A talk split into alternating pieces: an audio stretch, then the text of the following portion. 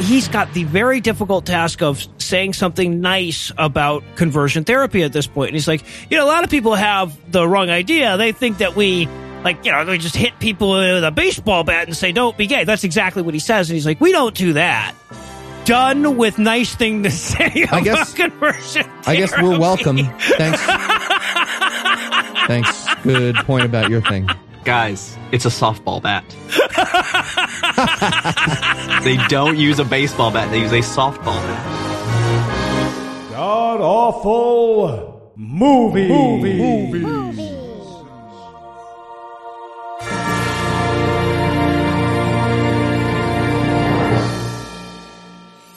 Welcome back to the Gamcast, where each week we sample another selection from Christian cinema because happiness is overrated. I'm your host, Noah Lugeons, and sitting 700 miles to my immediate left is my good friend Heath Enright. Heath, welcome back. Fuck your face, everybody in this movie. Go Yep. ahead. Okay, yeah, no, that's fair.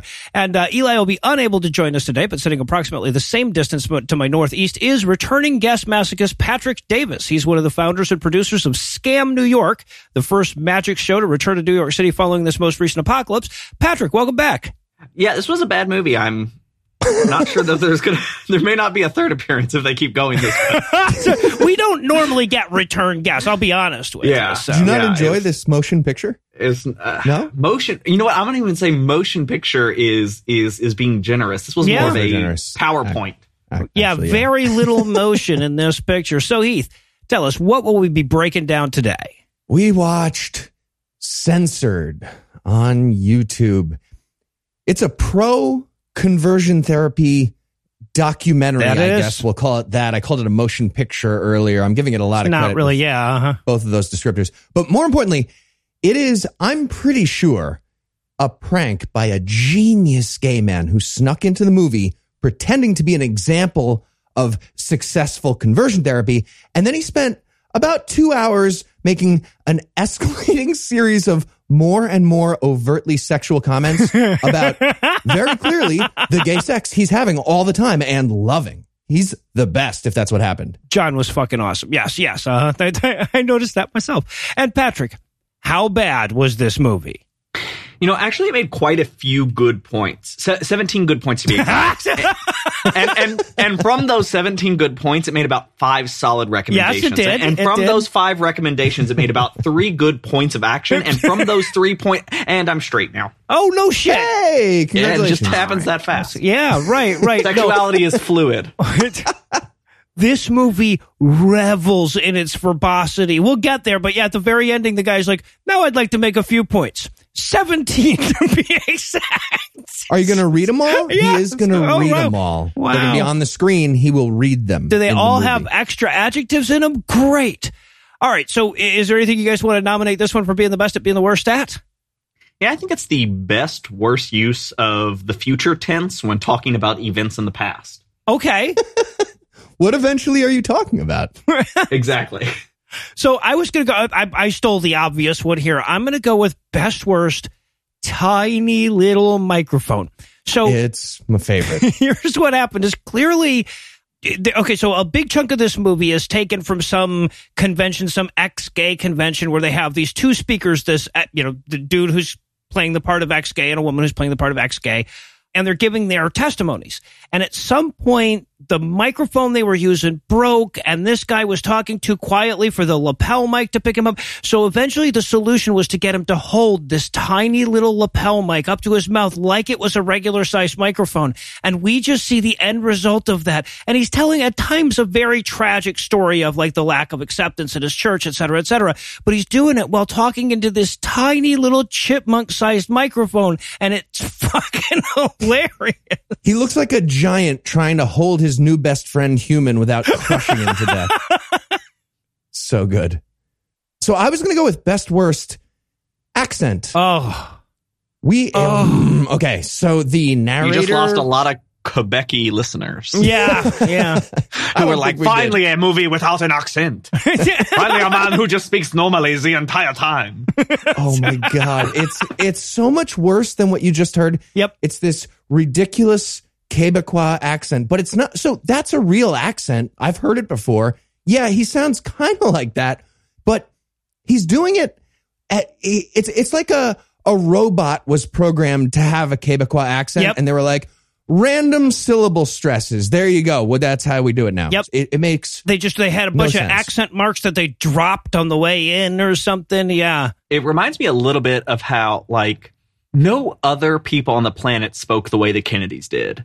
And Okay. it's it's like there's that like it's it's a version of a Boston accent, but unique to just this one person. Right. So this is like the Kennedy Quebecois yeah, kind of like thing. it's Okay. like yeah, that- it's an actual accent, but nobody else. It's it's a weird di- dialect of it that only one person uses. well, I'll tell you what, we have an awful lot of French Canadian to translate on the other side of this break. So we're going to need a minute to prepare, but we'll be back in a flash with all the gratuitous adjectives of censored. The vaccines are flowing, the lockdowns are ending, and here we are, slowly emerging from our burrows, squinting at the harsh and unfamiliar sunlight as we timidly poke our heads out into the post social distancing world. And if you're anything like me, you've forgotten a few things while you were holed up. Like, for instance, how to dress yourself for public.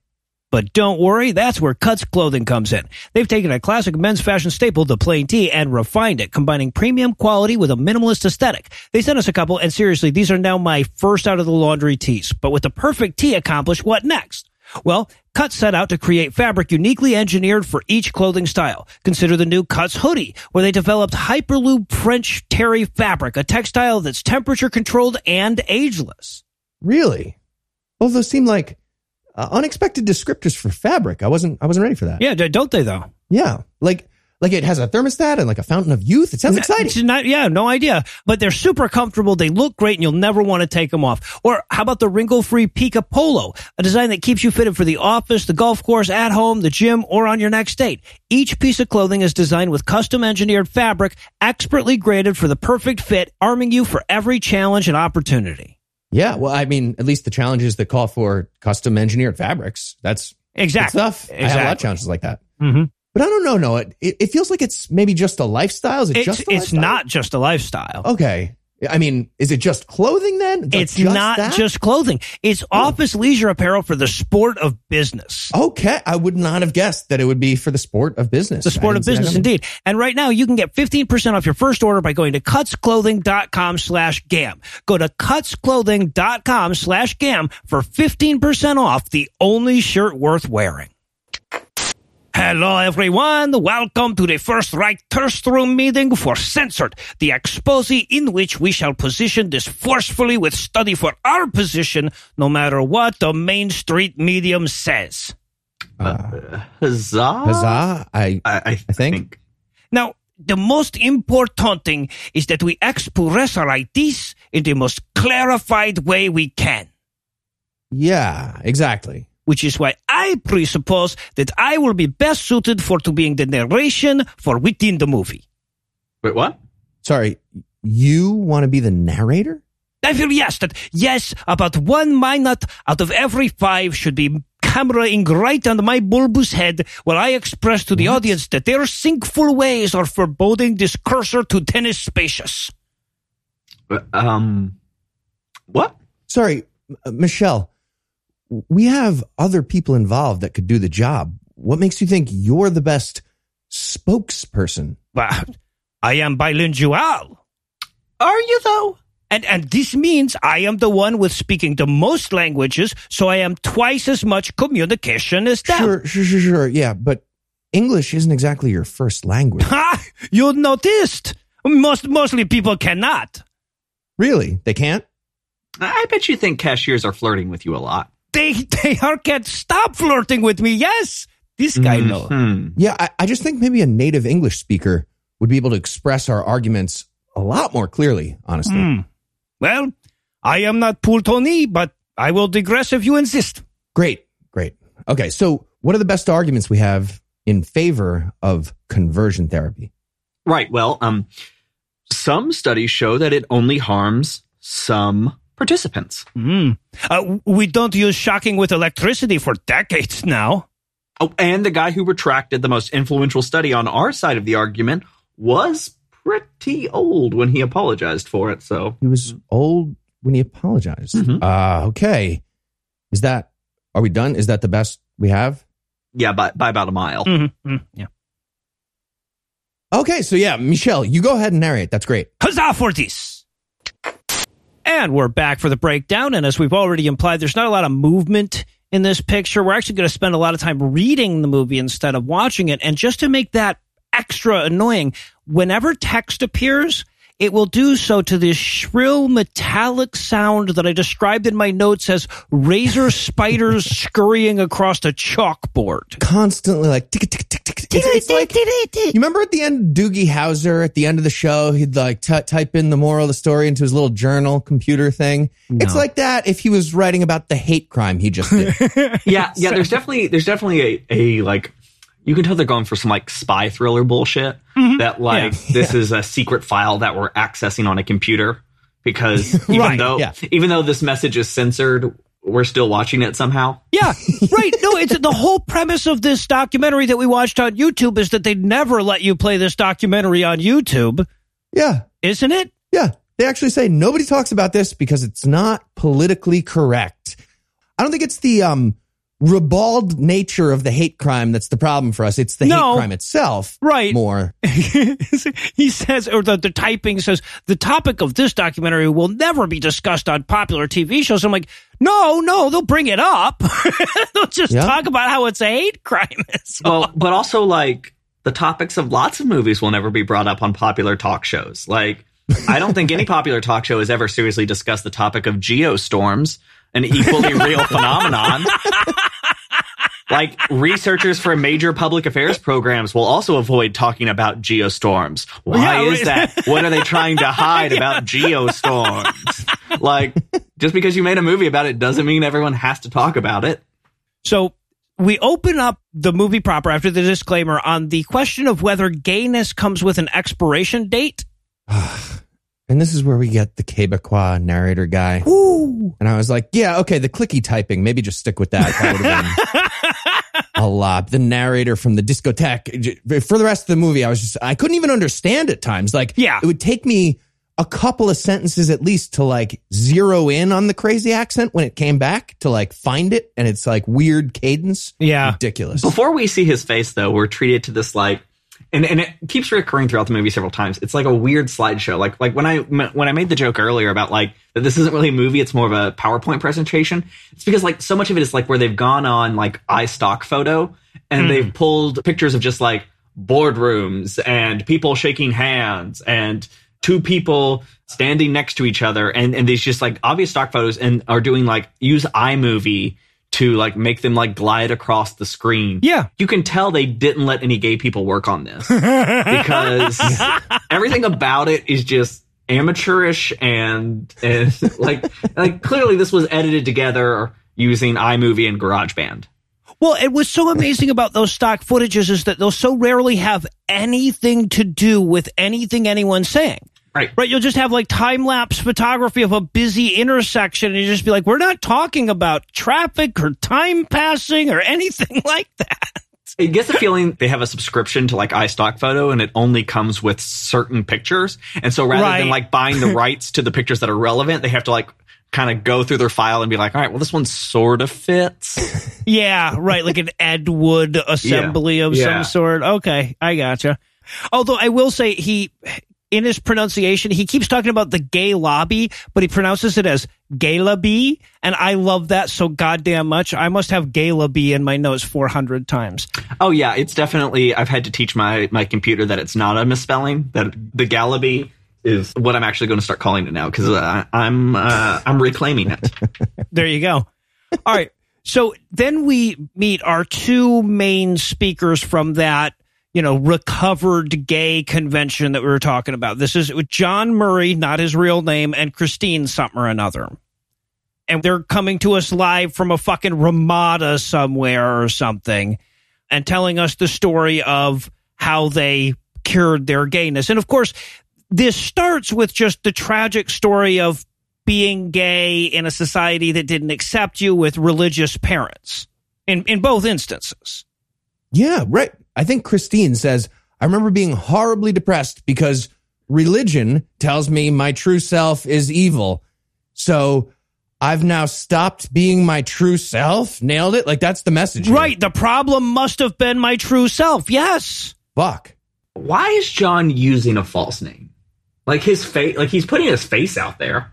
Like, is Right? he, if he's hoping that, like, I mean, like, granted, for an audience of dozens of people, like, Yeah, true, like yeah. nobody is watching this movie. Like, half the, half the views are us. But like, like usually, like when someone's like, "We, I need," I, I'm speaking about something that would that would ruin my life if, if it became public that I, I held this opinion. Like, usually they're like is situated in shadow and their voice is modulated and it's like you know but he's just like no no you can you can film me at this place in a room full of people talking just say my name is john Right. Well, so now to be fair, we've watched an awful lot of these Christian documentaries in the past. Sometimes they have a lot of trouble with voice modulation. so we've Sure do. seen that go terribly, terribly oh do they not have that technology yet To- Not This, often. this use of blur was a big success compared to a lot of the stuff we've done. Yeah. yeah. All right. So yeah. So we meet John. We also meet Christine, who also has like, you know, look, I, I don't want to make fun of these people. These people are victims, obviously. no of, uh, of course not and like his story is like very like his story reminds me of this guy i fucked in college like it's this very common thing of like it i mean it's very sad what these people went through Yeah. Well, yeah. And, and Christine's story uh, uh, includes sexual abuse as a child. And we spend an awful lot of time on John not being good at sports. Not sure why that was super relevant. Um, it it could be because he was masturbating five or six times a day. That's gonna like that's gonna hurt your mobility. I just feel like a little bit sports wise. I don't know. I that see that would see he's already doing interval training at such a young age. I figured that would make him great at so, you know some stuff anyway. there is something that is like like their stories are very tragic yes and what was done to them was a crime but it almost felt like a fetish the way he would just get up and reveal the most humiliating things about his adolescence It really because they had nothing to do with anything at a certain point. Yes. This is the prank guy. I th- I I have a funny feeling this is he's this is the guy I was talking about. I think he was pranking. like he was like he was like it was wrestling. It was weighing day, and they made us all line up in our underwear. And then I, Yeah. the, the coach made me stand on the scale, and I was two ounces over. So he said, "Take your underwear off." So then I had to stand naked in front of all my friends, and then I was still an ounce over. So he said, "Go take a dump." So I went and just took a shit, and then I came back, and I was still 0.02 ounces overweight. And I'm just like, shitty and I'm dude, you don't have this point." this doesnand have anything to do with what you're talking about. Why are you still telling us this? Right. But I digress anyway. The specials today. Yeah. and he kept like winking at the camera after he would do these stories. I'm I'm pretty sure he was fucking with the people who made this. So movie. there I am, naked and shitting in front of everyone I respect. and then I'm still too fat to wrestle. And it's like, what are you doing? Yeah, but so, and of course, the implication of this dumb fucking movie is that he wasn't good enough for the wrestling team, so he fucked dudes. Right? Like, the, the, the implication is that this is all the stuff that turned him gay in the first place. Which is wild, because, like, if what you're saying is that because I guess you were bad at sweatily grappling men, it made you just want to sweatily grapple men harder. Right? Yeah. Like I don't know. Like it's like there's like a there's like a misstep of like you would think it'd be like oh maybe I'm not supposed to be sweatily grappling men. Maybe I should go find another hobby. Yeah, exactly. So, okay. And this is also where we're going to meet psychologist and researcher Joseph Nicolosi, who I believe has done us the favor of dying before now. By the time this movie came out, I don't know, but but this is a shitty, terrible fucking guy who's going to be talking to us from a completely overlit, bathed and drowned in sunlight courtyard in patio. Oh yeah, he's and almost certainly in Florida. Yes, uh huh. And he's really going to lean into this whole like gayness is caused by bad parenting trope.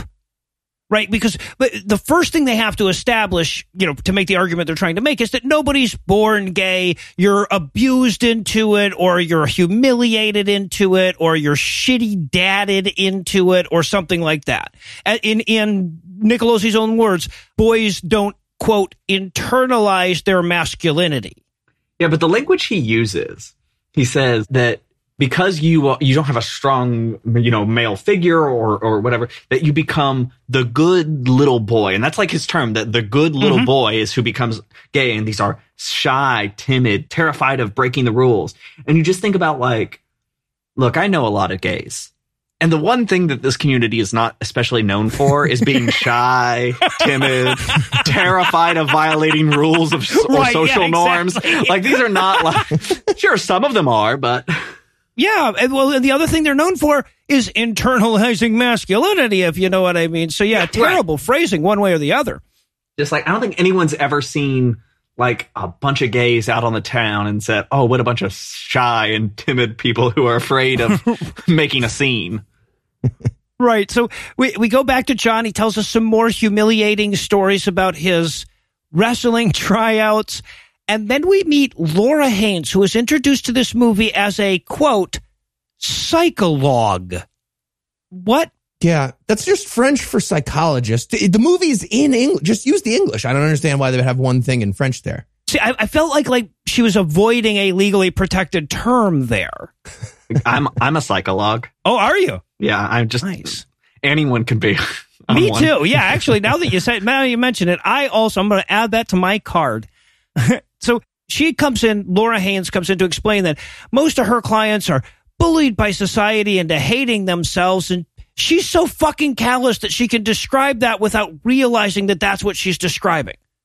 Right? She's talking about like, oh yeah, you know, the, the clients come in and they're so desperate not to be themselves, and all nobody will help them not be themselves anymore. Those poor, poor people. Because again, that's going to be one of the main themes of this argument is that, you know, we're not going out there trying to change who gay people are. We're waiting for gay people to come to us and ask us to change them. We're just trying to make that service available if they want it. Yeah, there's a very sort of insidious shell game that this movie does. Because on its face, that what this movie is proclaiming to do is something actually quite innocent. That there are adults who are unhappy with their lives, and it's because of this one reason, and they want to come to us for help. This is just a, a service we want to provide to certain unhappy people, and the entire world is plotting against us to stop us mm-hmm. and it's this this thing that we're like on its face of it you're you're kind of like well yeah i mean we we let adults make all sorts of decisions that i might personally disagree with. Like you can eat mcdonald's every day for your entire life if you want to. I wouldn't recommend it and i think it's probably unhealthy and dangerous but like if that's how you want to live your life you know we let adults smoke cigarettes if they want to. It's mm-hmm. probably unhealthy for you but if you want to do it go do it. But i i think where it starts to come apart is when you start to say if that's all it is, then why is the gay lobby trying to shut you down? Right. Well, and, and they, they talk about this too. They want, they want to shut us down because they want to, they think it stands in the way of their goal of causing homosexuals to be accepted. Well, okay, well, why would it stand in the way of causing homosexuals to be accepted? Well, because if you can change, then we don't need to accept homosexuals. Also, so what you're saying is that it shouldn't, it's not just a voluntary thing that you're trying to do for, for people who want to change. Because if your point of view was, we want to help only people who want help. And if you don't want help, that's fine. Go live and be a happy gay. But if you don't want it, we're here for you. I think that's a, a message that people would probably find weird, but like we let Mormons do that. Like if you want to go be a Mormon, Sure. go be a Mormon. It's, you know, not great for you, but sure. I, I, there, plenty of people are happy being Mormons. But if the argument was, well, if we allow people to become Mormons, then we can persecute and not accept anyone who's not a Mormon because you have the choice now to become a Mormon. Suddenly that's a lot more insidious. And that's, and that's the sort of unspoken thread that runs through this whole movie is, yeah, but what you're advocating is not that people just live their lives however they want. Otherwise, all of this wouldn't be necessary. Also, one other difference is they want to be called doctors here, and we have rules about that. Like McDonald's can't call itself a doctor and ser- serve you Big Macs as a doctor. You can get Big Macs, but you can't be Right. tricked into believing you're going to a doctor and being handed a Big Mac as medicine. You know, a doctor can't prescribe you cigarettes as medicine, but you can go get cigarettes if you want. We know that's bad for you. Right. Well, and, and nobody's stopping fucking Michelle, what's his name, from going up to people and go, oogity boogity boogity, stop being gay, right? What we're lobbying for, what the laws are about is not letting people do this under the guise of, of therapy, not letting people charge to do this. Correct. Yeah. And that's a sort of game that this, this movie keeps playing. And, and, and we'll see as we, as we go through this. And I, you know, like I said, it's kind of this thing that this undergirds the entire, the entire mm-hmm. movie is, is this game that they play where, where the goalposts are constantly shifting. Because at some points in the movie, when they're trying to make one point, they're going to say things like, look, we're only trying to help people who, who, who want help.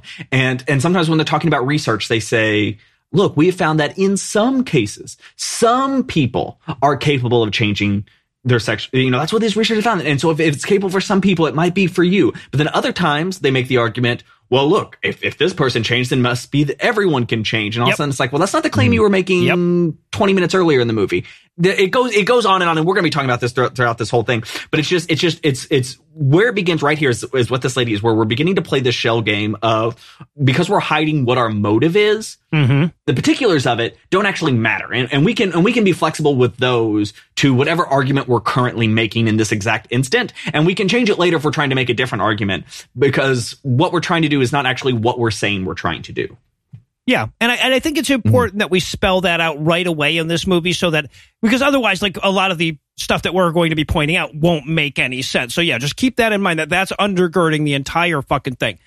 But John explains to us also, and he's going to get back to this over and over again and again. I think this is how he got into Heath's introduction, but he starts talking about how he really wanted to be touched by other boys, and then he puts this really long pause on it. He's like, but not in a sexual way. I wanted to fuck dudes, but not in a sexual way. yeah we get his quote here that he says i was misled by the idea that being sexually attracted to men made me gay yeah, what? I like, hey, I too have been misled by the idea that being sexually attracted to men made me gay. And then I learned that words just mean whatever we want them to, and that is how I became a psychologue. Yeah. Now, when I typed out psychologue, the spell check recommended I change it to psychiatrist, and frankly, I feel like I'm being censored. yes. Oh, you are. That's big tech trying to shut me down, Yep. and I will not be silenced. so then uh fucking Michelle the Quebecois shows back up to sort of sum up what we've learned so far, which is that these people aren't born gay. They were beaten into it and forced into it by unscrupulous people. And I'm like, my God, are you going to accuse me of being the bald one in the powder blue shirt with the funny accent next? Are you fucking kidding me? Yeah, there, there's so much projection here. And like, look, I was not the smallest guy on the wrestling team. I didn't have an abusive father. My father was very lovely. I grew up in a Catholic home, going to a church every Sunday. I went to Catholic school until college. And yet somehow I still liked men. Like if homosexuality was this like emerged, like if it emerged from like Yes. traumatic circumstances of childhood, Mhm. then you wouldn't have me, an incredibly well-adjusted and universally beloved homosexual. Well, but that's just the thing. Yeah, exactly. There are so many people that disprove their fucking point, but they're nowhere to be found in these documentaries. Instead, we get this goddamn. They're going to spend like the next five minutes of this movie introducing all the experts that are on their side, starting with Dr. Joe, Joseph Nicolosi. We've already met him. He is one of the three co founders of NARTH, the National Association for Research and Therapy of Homosexuality. That's a pleasant sounding acronym there, right? NARTH. Oh, don't worry. They're going to spice that up and make it all futuristic soon. Yeah. It's just uh, the name of it now. I'm like 90% sure that it's what Pinky yells in Pinky in the Brain. Yeah, I, I think you're right. He's like, North?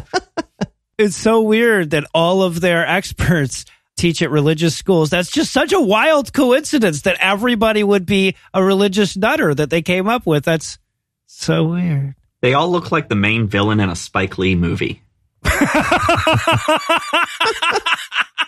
Oh my God, this is like the fucking Suicide Squad of Spike Lee movies, is Oh, what we're this being is do introduced. the wrong thing. Absolutely. that's what this movie should be called.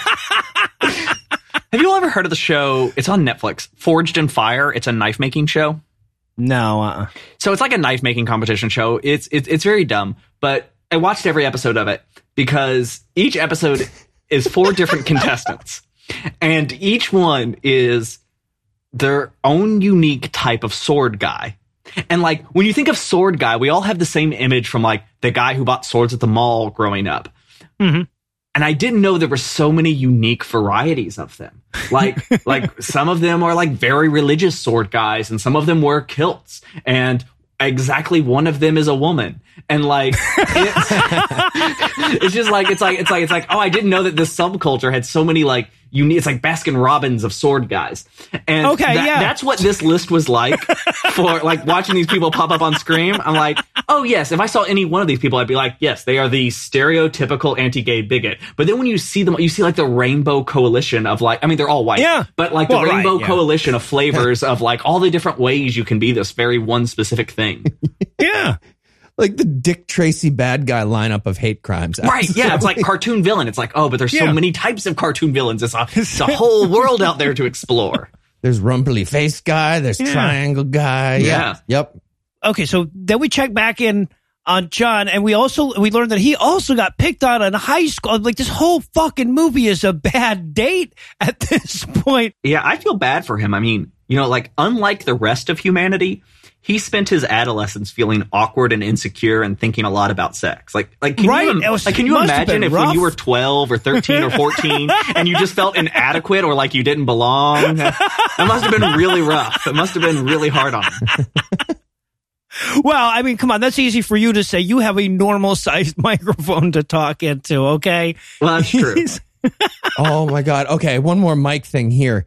Christine comes back on and she has a microphone, like a standard stage singing into microphone. Mm-hmm. right, now. the one that broke before John went on. Yeah.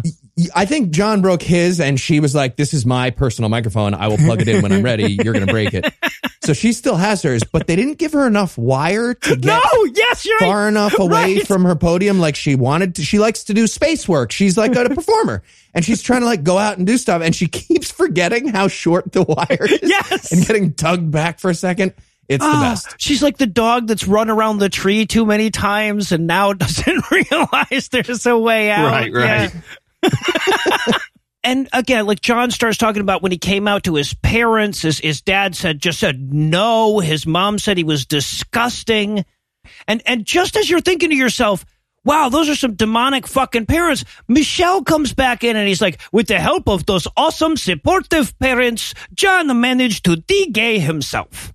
I'm going to stop you right there, Noah. That's not what he says because this is where he begins speaking in the future tense about things that happened long Oh, ago. you're- you're what he says is Michael will tell his parents that he is gay and his parents will say that he is disgusting and then they will throw him out. And I'm like, wait, are you predicting what's going to happen? Like he's an old man now. Like, like why are you talking like this?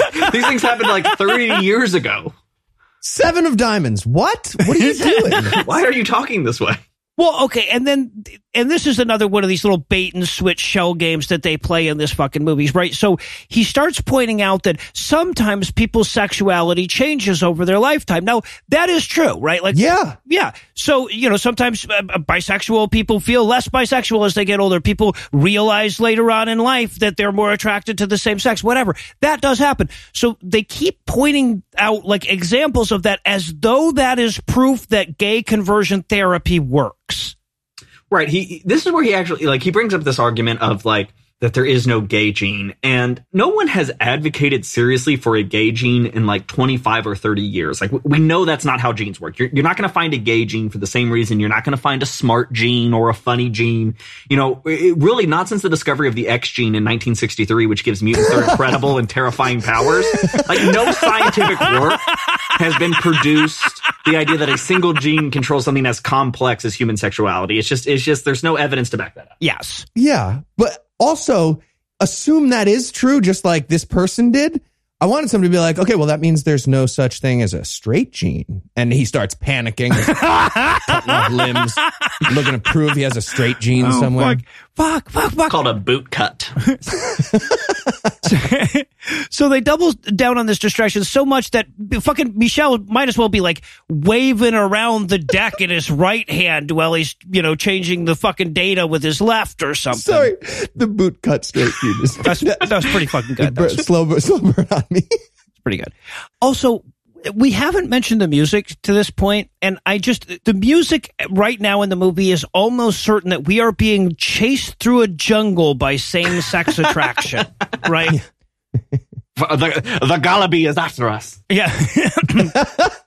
so we check back in with Christine, who explains that, you know, just as she was settling into a happy life as a lesbian and really understanding who she was, a bunch of evangelists came and started fucking with that. This is where she joined the Southern Baptist softball team. This was wild to me because they don't explain it at all. She just joins the Southern Baptist softball team. And, and, and to me, it felt like that like softball is such an irresistible pull to lesbians that their natural predators lure them in by starting a league and get them to join the team. Like she was just like, so I joined the Southern Baptist evangelical softball team. And I'm like, why would you? Why would why you- why would you do that? Like, there's- it makes no sense. I'm sure there were other softball teams they have to play against. Someone. Were they playing against like the Episcopalians and the Methodists? Like it was weird when they introduced it. I'm like, you're a lesbian. You can't find a, any other softball team. right? Like that's the only one. And then we, we check back in with John, and he's and he's telling the tragic story of going to one therapist after another, wh- who would tell him, "No, man, I can't stop you from being gay, but I can help you accept who you are." And he's like, "Nope, fuck you, fuck you, fuck you. I'm gonna go find somebody else." Right? It- it- like basically, John saying, "Like, boy, I sure wish somebody had beat the gay out of me when I was still young." He actually says that, right? Like, cause he's like, "Cause I, you know, I, I got so old before I got the treatment that it was, you know, really like calcified within me." Yeah, it's like stage four cancer. If you don't ungay by the time you're 18, Yeah. you're kind of fucked. Like that was the message here. It's fucked up. Right. The, the message very clearly was we should be allowed to do this shit to kids. Right. But they Oh, yeah. don't say it. No. Like nowhere throughout this entire movie, the argument is made about adults. Yep. About people coming to us wanting to do this. And like at a certain point, like I'm pausing this movie and I'm thinking like, I'm like, there's a part of me that's a little conflicted about this because like, you know, they're just talking about like adults going to them. Look, Mitt Romney's a Mormon and he seems happy. like I'm sure, like he's he has a very lovely life and his his his family seems very happy and like sure they they have batshit crazy beliefs but like look if it makes you happy it makes you happy and I'm like I don't know if this guy like I think it's the money he got from the Sandinistas that makes him a little happy. Yeah, I think so. That's I look look again whatever works I don't I, I don't think you should get money from Sandinista but if it makes you happy then I guess you're welcome Yeah. to go you know go you know but like so that's but then but like it's because the thing that they're not saying is the thing they're not supposed to say which is it's not adults coming to them it's Right. parents sending their fucking kids to them Exactly. Exactly. And the adults that do, and, and, and keeping in mind that, that, that, John, the story he's telling after he, like, he tells this story for a while and then he's like, and then I went to college. And that's when you realize that, oh my God, this was like, he was looking for a therapist when he was 16 years old that would ungay him. right And, and they, again, you, you have to like kind of extrapolate that from his story. He doesn't mention that. Do we, do we want to talk about Christine's really funny joke here? I would love to. I would love to. She's really funny. No, she's she's good. You you know you're crushing it when you have to stop in the middle of your speech and say, "quote Yes, that was some humor." End quote. Okay, she did have to do that, but it's because the entire room of people heard her say, I was the runner up for the Miss Butch America pageant, and the entire room people was like, "Oh, second place in that. That's a, sounds like a real tournament that you got second place in." Like, Yeah, good job." congratulations. She's like, "Wow, idiots! No, that was a joke. That was a joke. I that- make jokes sometimes." It's not even an obviously a joke. Like that that could be a thing that they do at some kind of weird. Like yeah, I I, I think it is real. I, I wouldn't be surprised to lick if Okay, that was there was a maybe real it- thing. like I think that I think she made up a thing that actually exists. Like, Oh yeah, right. And and then when everybody was like, "Oh well, I guess congratulations," she's like, "No, it was a jo- humor with the funnies." we don't know what to do now. You've made it complicated to listen to. I can't tell if I should clap or laugh. anyways, the point is, I think she's really funny. Just oh yeah, she crushes it. Okay, I was 100% team Christine in this moment. So she's explaining her experience with the Southern Baptist softball team. And so she's playing this sport and you know, with her, she's like, well, with sports, the goal is to win, right? Obviously. And I was like, yes, Yeah, obviously, obviously. correct, Christine. And she was like, in church sports, it's win or lose, glory to God. And I was like, wow, I've found something new to hate churches even more. I didn't know that. I hate this. I love Christine. I'm pro Christine. She's so funny. Right? She is funny. Like, Like, I- like in this so- section, she had some shtick. She actually had some yeah, jokes. she's, she You're did absolutely have right. some she was actually funny during this section. I watched these and I just assumed going in, like, okay, bigot team, evil. I'm not going to shit on these people, but you're right. No, there are. she, she in particular was pretty funny. like she told this section the way like any of us would. Like with all of the like like she's got some shtick. She's got she can tell. Yeah, she's no, no, she this. did. She did all right there. She she got her legs under her here. they needed to give her more mic wire. She could have Yeah, been out there. yeah, in the right. She's Get like her an a Eli wireless type- mic. yep. She's funny. She's a space exactly. person. Exactly. All right. So then Michelle comes back to English at us some more. He points out that, you know, all of John's previous therapists were a waste of time because they never made him less gay. In fact, they made him even gayer. If you think about it, his same sex attractions were coming more and more often at this point. Now keep in mind that he was 16 at the time. You mean he was thinking more about sex at 16 than 50? Whoa. Whoa. They must have been fucking something up. I know there's this like, and I'm sure you all come across this all the time, where like it's almost like a magic trick where they where they go to you know because like when you're that age you don't think anyone else masturbates. You don't think anyone else thinks about sex. Like you feel like this mom and so when they come in here they're like let me guess. You think about sex? Oh my gosh how did you know? Right. well because you just have that look about you like a deviant. Mhm. and it's like oh my gosh they they know something secret about me it's like no f- you're fucking 14 years old of course that's what you're doing Right. No, it's like the fucking horoscopes. Oh, wow. Yeah, I do have a lot of ideas that I can't put into practice. Yeah. Right. Right. Exactly. We talked about masturbation a lot when I was 14. Everybody was talking about it. Yeah. I remember being, well sorry i being very clear that everybody. sorry i was from a happy family well, he was he was much more well adjusted. i was well adjusted we were I am not well adjusted, so I guess this all tracks. yeah. So okay, then Michelle introduces his. He is so goddamn proud of this analogy, the weight loss analogy, right? Where he's like, imagine if right when people started getting fat, everybody said, "Oh, well, you can't try to change people's weight." That's what it's like to not let us do gay conversion therapy. People just started getting gay, Oh my god. and now we want to come up with gay diets, and they just won't let us. Yeah. He actually says like foods became more available then and everybody got obese. And I was like, oh my God, he's making this into an analogy. So he's going to say that the dicks became available and men got gay.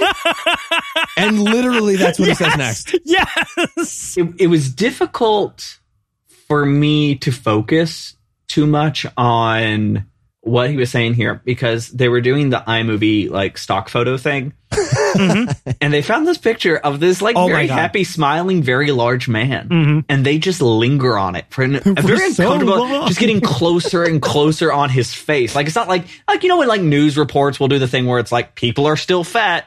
They'll like take shots from the public, but they'll cut off their head, so it's just like Yeah. bodies walking around, so you don't embarrass anybody. But they were zooming on this guy's eyes. Yeah, like there's no way this man knows he's in this movie like he like he like he signed up for a photo session for a stock photo session one day probably took several lovely poses and thought oh, i don't know what those will be used for but you know i got my check and like he has no idea that they're just making fun of him Yeah. saying like look at this fatty like oh he's just as bad as being gay Right. Yeah, exactly. Ah. well, so I want to point out what an accidentally perfect analogy this is, right? Because, you know, comparing gay conversion therapy to diets, because generally speaking, they're bullshit diet. You know, diets are anti scientific nonsense that only temporarily mask one's obesity. And the right thing is to just kind of get used to the fact that you're going to be a big person. Yes, you can control your fucking weight, but as for like like that guy we were seeing in that fucking photo, there's no diet that's going to make that guy thin.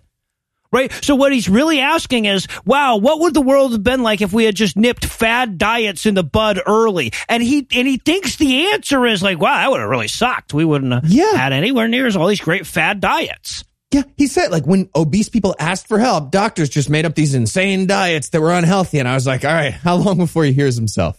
Is he gonna, is he gonna catch this? And he keeps going. What if the government could have banned the fraudulent anti-science dietitians? How great would have that been? And I was like, all right, he's got no, So still far- hasn't heard it. Nope. He does. He does not ever hear it. He's Nope. like, that would be a bad Throughout the whole rest of the scene, thing. and they move on. He never hears. it. Yeah.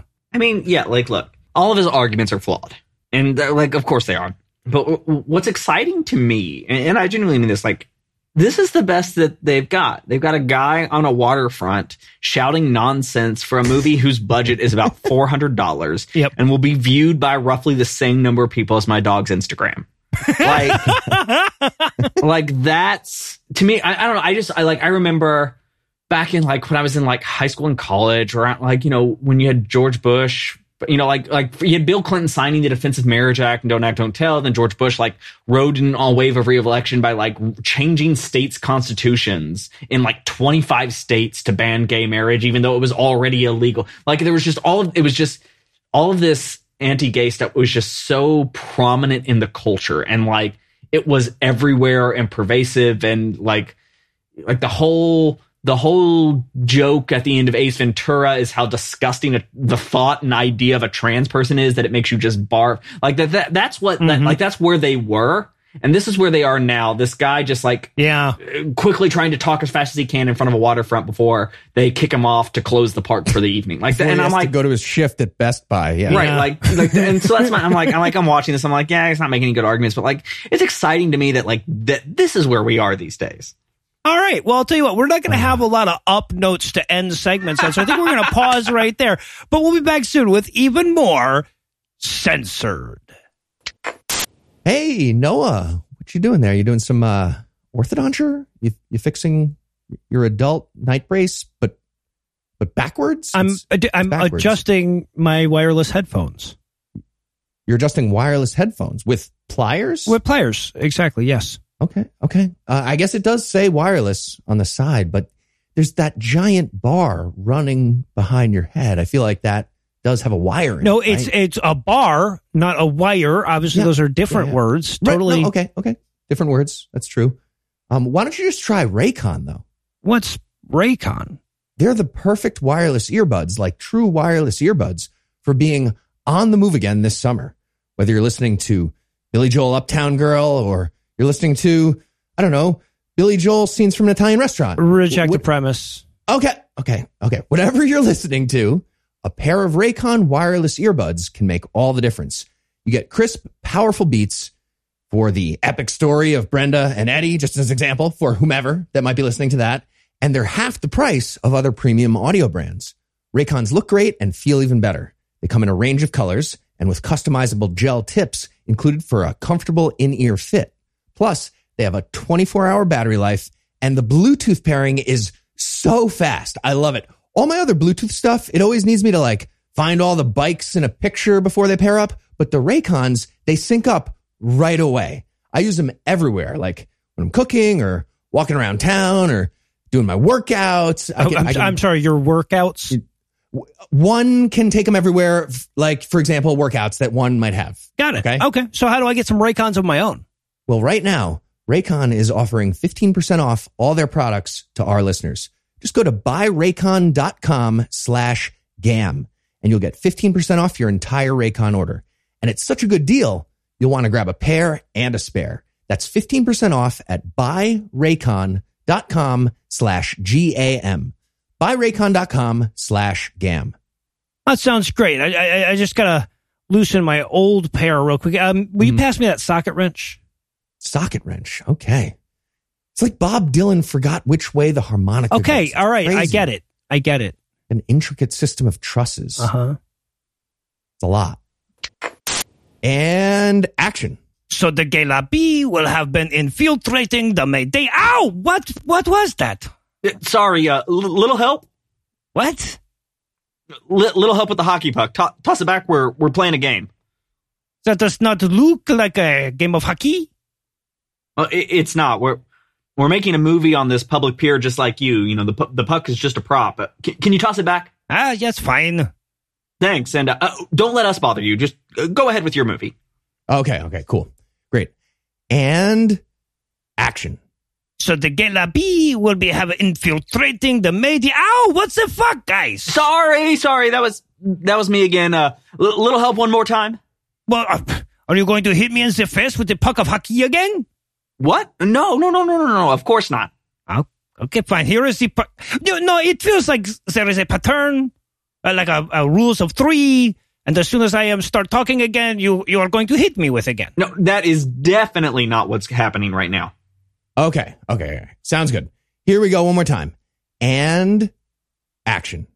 So the Gelapi will have been infiltrating the Mayday. Oh, it's the dick this time. Okay, yeah, you had to see that coming. Yeah. Oh. I'm directing both movies. And we're back for more of this shit. We're going to rejoin the action with them desperately avoiding the term conversion therapy by introducing us to the term migration therapy. Totally different thing. It's not, but now they, they have spelled migration therapy in rainbow colors because the gays love that. They do the rainbow thing as like a pop scare. It's like wing, rainbow letters. Oh God, and Michelle's talking to us like everything he says is like he's trying to reach a word count. Holy fuck is this guy verbose? But he gives us kind of the crash course on the history of gay conversion therapy. Yeah. Is is this the guy who said that like the neuroscience of the 80s and 90s was like super amazing for conversion therapy and that's the basis for our thing now. Yeah. Yeah. Cool. Basically, yeah.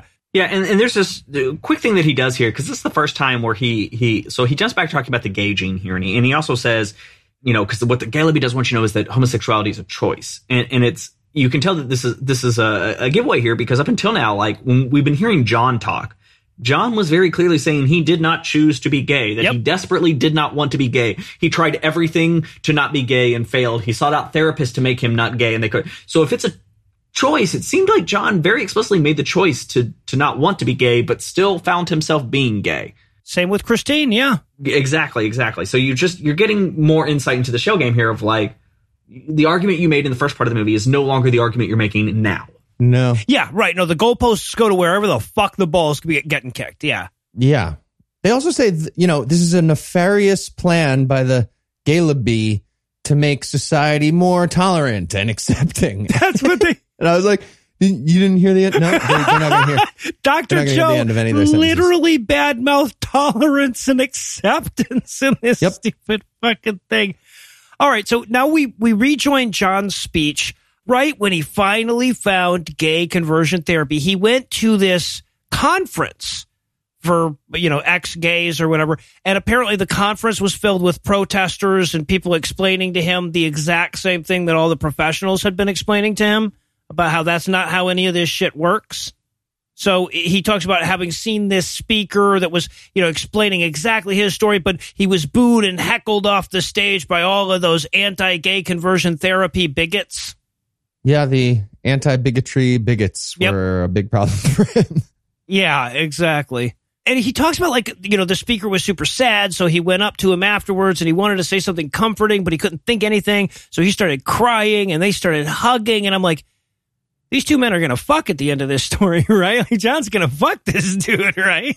Yeah, in, in the last movie you guys made me watch, there was this like this similar moment where like it was these two men and it was raining and one chased after each other and they just stare at each other and, and you can like it's all set up for this like okay this is where they fuck, but it has the exact same conclusion where it's like you don't have to be gay and so we in that moment passionately were not gay with each other. Yeah, exactly, exactly. We platonically sucked each other off, and yeah, and then we rejoin Christine's story at a similar moment. Now, it's such a giveaway that they know these are similar moments, right? So John's moment was when he first found gay conversion therapy. Christine's moment was when she became a Christian. Weird how those two things were the same. And Why was even she on the producers- softball team? Why was she on the softball team? That was never explained. Why was she on their team? It was the only team within a hundred miles. And who did they play? Right? They had to. Anyway, yeah. Yeah. We get another story from John here about when he was in college. And he had roommates and like he learned about the sports ball thing and specifically, okay, I thought you might bring up this line. Yes. Did I hear this correctly? He says, uh, so yeah, one of my roommates was teaching me about football. So we went down to the football field and we tackled a goalpost together. And I was like, what the fuck are you talking about? That would, you would become seriously injured. and then that, that evolves. Uh, this story gets a little more interesting. He says, Yep. yeah. So then we went back to the dorm, you know, and, uh, that, that roommate helped me out of my very greasy shirt and tucked me into bed heterosexually. And, uh, it was great. It was great. He has. Okay. First of all, why was his shirt greasy? Were they playing football in There's a lot of grease on the goalpost. oh, right, right. The goalpost was well greased. They have to be so that, so that those field goals can go through. yeah, we're not exaggerating. Like literally, greasy shirt. tucked me- It That's was what like he this very said. tender moment, and I was like, "Oh, that's nice." Like, okay, so Guys, he was dating his roommate. Yes, Yes. thank you. Was that not clear? Like they were dating. Obviously, like tackled some goalposts is just that's a euphemism for butt stuff. I'm sure it is because it's not a euphemism for football stuff. hand stuff? I don't know. It's something. this again. This is this is John running a great prank. I Yeah, I, think, I maybe. think you're right. Yeah, right, right. No, it was that. It- that's literally the story. He says those are the words he uses. That you know, he, he, it wasn't that he wanted gayness. He wanted contact with men, like when his roommate would help him out of his greasy clothes and tuck him into bed. and now Christine, at this point, of course, also finds conversion therapy. She goes to a group called Straight Ahead. Get it? A little pun. A little God, she pun is there. so funny. She is so funny. Oh, I love her. And then we get some follow up from Dr. Joe. By the way, he uses the term, Dr. Joe uses the term reparative therapy, right? A- anything but conversion, I guess, but he's not on board with migration yet. Yeah, as a psychologue, I could speak endlessly about the differences between reparative, migration, persuade, but we just simply don't have the time. Right? That's true. That's true. They're all in the same synonym section of this dictionary, but it's fine. It's fine. Yeah, yeah. and also like so he's got a th- he's got the very difficult task of saying something nice about conversion therapy at this point. point and he's like you know a lot of people have the wrong idea they think that we like you know they just hit people with a baseball bat and say don't be gay that's exactly what he says and he's like we don't do that done with nice thing to say I about guess- conversion I guess we're welcome. Thanks. Thanks. Good point about your thing. Guys, it's a softball bat. they don't use a baseball bat, they use a softball bat. Yeah, exactly. Well, eventually they whittle you down to a wiffle ball bat, and then you get to you get to go home. Oh, And of course, I believe this is where John introduces us to some kind of little mnemonic, right? Because he's like, you know, the first thing I had to learn to do was acknowledge what what I was feeling, and then like a acknowledge appears on the side. And I'm like, ooh, ooh, ooh, this will be great. I'm sure. Yeah. What was the acronym? Was AIM? yes. So yeah, he was like, okay. Acknowledge, identify, move. Yeah. Right. Okay. So it was AIM. And it's like, yeah. So I definitely still like men somewhat, but I had these, these acronyms. It was pretty sweet. A for acknowledge. And, uh, you know, then I'd do I for identify. And, you know, I, I'd see like a super cute guy. And I'm not exaggerating. This is him Mhm. describing Yep. how this would go. I'd see a super cute guy. I'd identify that I was just jealous, but not attracted to his very beautiful form. And then, of course, because, you know, the, still haven't, I'd move to M. Yeah, you have to remember the M, which is move. I'd move into the message. What the? And I was like, come on, just pe- spay it.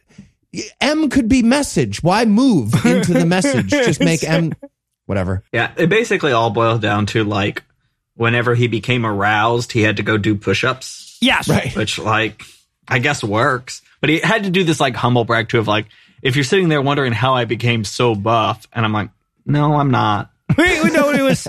We weren't wondering that. That that was actually him trying to do shtick, right? That was him trying to be funny because he's very much not buff. And I and I thought to himself to myself that it's like leave the shtick to Christine, man. She's got you know, she's, she's, so funny. He's she's not.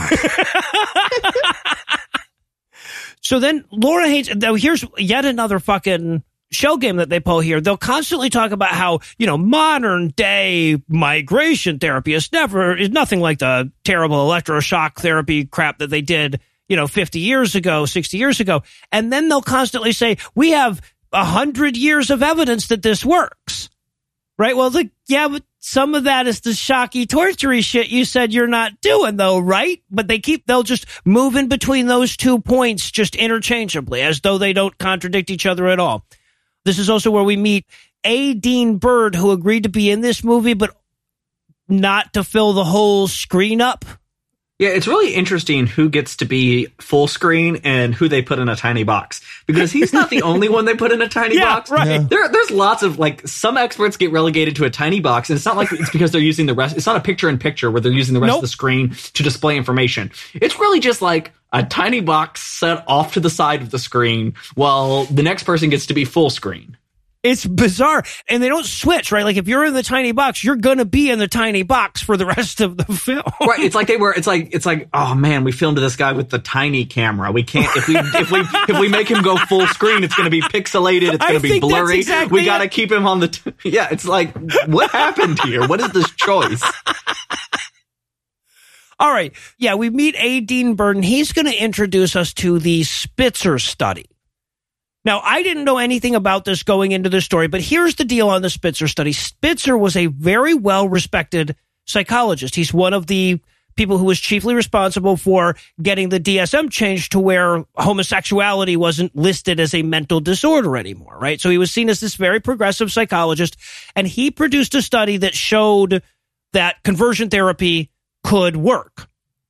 Now, it was a very bad study. People pointed out flaws with the study right away. They pointed out things that he did wrong right away. And the study didn't take into account the possibility, the potentiality of harm that conversion therapy could do. it got kicked around for like seven or eight years. He was taken to task by every major psychological publication in the goddamn universe for the study. And then like nine years after the study, he apologized profusely for it, even though he had like Parkinson's and had to type out his fucking apology through terrible goddamn Parkinson's. He felt like, and it was like months before he died. It was like one of his last acts was to apologize for bringing this thing into the fucking world. That's the study they're talking about they will not acknowledge until the very end, and even then, just sort of like as an afterthought, that he disavowed this study. They'll present it as though this was his life's work. Yeah, it sucks. Yeah, sorry, I, I took all the wind out of that. No humor left in the Spitzer study. I mean, I mean that's the, that's the thing is like so much of this movie is just like old straight men caring way, way, way too much about a bunch of faggots. Like I can't imagine devoting this much of your life to like focusing on men fucking each other, just like men wanting to fuck each other, men actually fucking each other. Uh, it's just like, doesn't this get tiring for you people? Uh, clearly not. so. Anyway, all of these men are dressed like it's still 1997, which, you know, like I suppose for them it still is. Yeah, right. If that if that. But yeah, so he tells the tragic story of Spitzer, who did his very, very good study, and then none of them would let him play any psychiatric games or whatever. And they abused him and abused him. And then eventually he recanted, but only under extreme pressure, you know, with three months left to live. God, fuck these people. Imagine having three months to live and being like, now I will cow to your pressure. Yeah, exactly. Right. Right. Like, oh no, I haven't bowed this point, but now with only three more months to go, I have to crack. yeah, not yeah, that's when you really have a hold over me. Yeah. Yeah, but so but they go on and on about the Spitzer study for a long time. And look, like if you don't tell the last part of the story, it's actually fairly compelling. This guy was very accomplished and he was very respected and he said gay conversion therapy worked. You know, even even what he said is like it can't it has been shown to be somewhat effective in like one out of eight people or whatever and, and even that again he he disavowed and, and and was torn to pieces it was a bad fucking study but michelle hops back in to talk about like you know how everyone would have accepted the spitzer study if it wasn't for that damn cancel culture yeah, I, I, love to admonish the ideological indoctrination programs from the comfort of my gay conversion camp. yeah, right. Right. Yeah, so and and of course this is all to set up that point and god damn it to the bigots love to trot this one out where it's like I thought gay people love tolerance but they're sure not very tolerant of us. Right, this is where they're they're showing pictures from like the Stonewall riots. Yeah. hmm Yeah. It's like, yeah, having people who have been granted a monopoly on violence by the state attack and jail gay people is exactly the same as a letter writing campaign, you know, if you think about it. Oh, Jesus fucking Christ. Yeah. Strongly worded letters we had to deal with. Very strongly worded oh, letters. oh, called us names. Just like these riots were showing you, literally at the same time. That was disgusting, that moment. Yep. Yeah, and then they said they do eventually admit that Spitzer caved to all the pressure. He even says, I shit you not, he says, just like Galileo. Okay. Okay. this is every, everybody who's wrong uses this argument about stuff. It's all the time with Galileo. If it was just like Galileo, we would now have a bunch of new science after Spitzer that confirmed that conversion therapy works. That's how that's how it would work if it was an analogy to Galileo being correct about something. Yep. And well, they're they're going to pretend like we do here in a minute. And also, I want to point this out too because they they keep pointing out. They're like, oh, you know, and Spitzer, by the way, when he apologized, there's you know he wasn't in the best of health. He was like 80 years old. The clear implication is that he like was no longer in his right mind, like he had dementia or something. And they keep pointing it out, oh, he was like in his 80s. It's like the study was nine years old. He was in his 70s when he did it.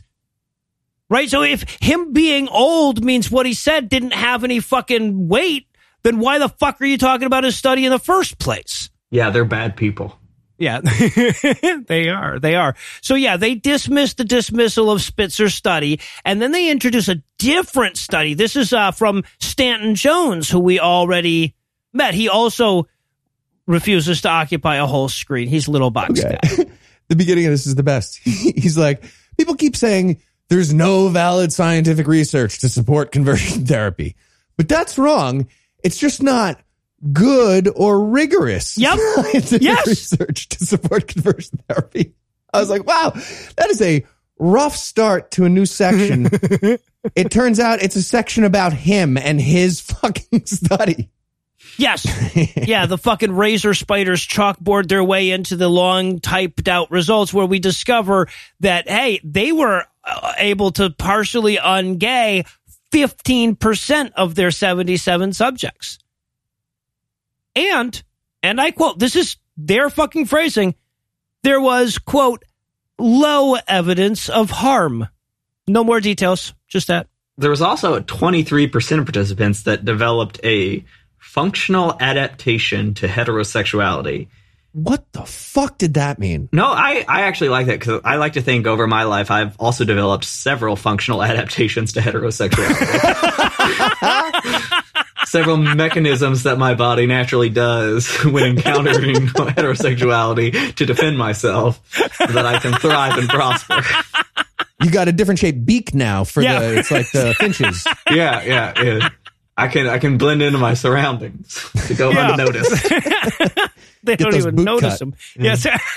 Yeah, yeah, exactly.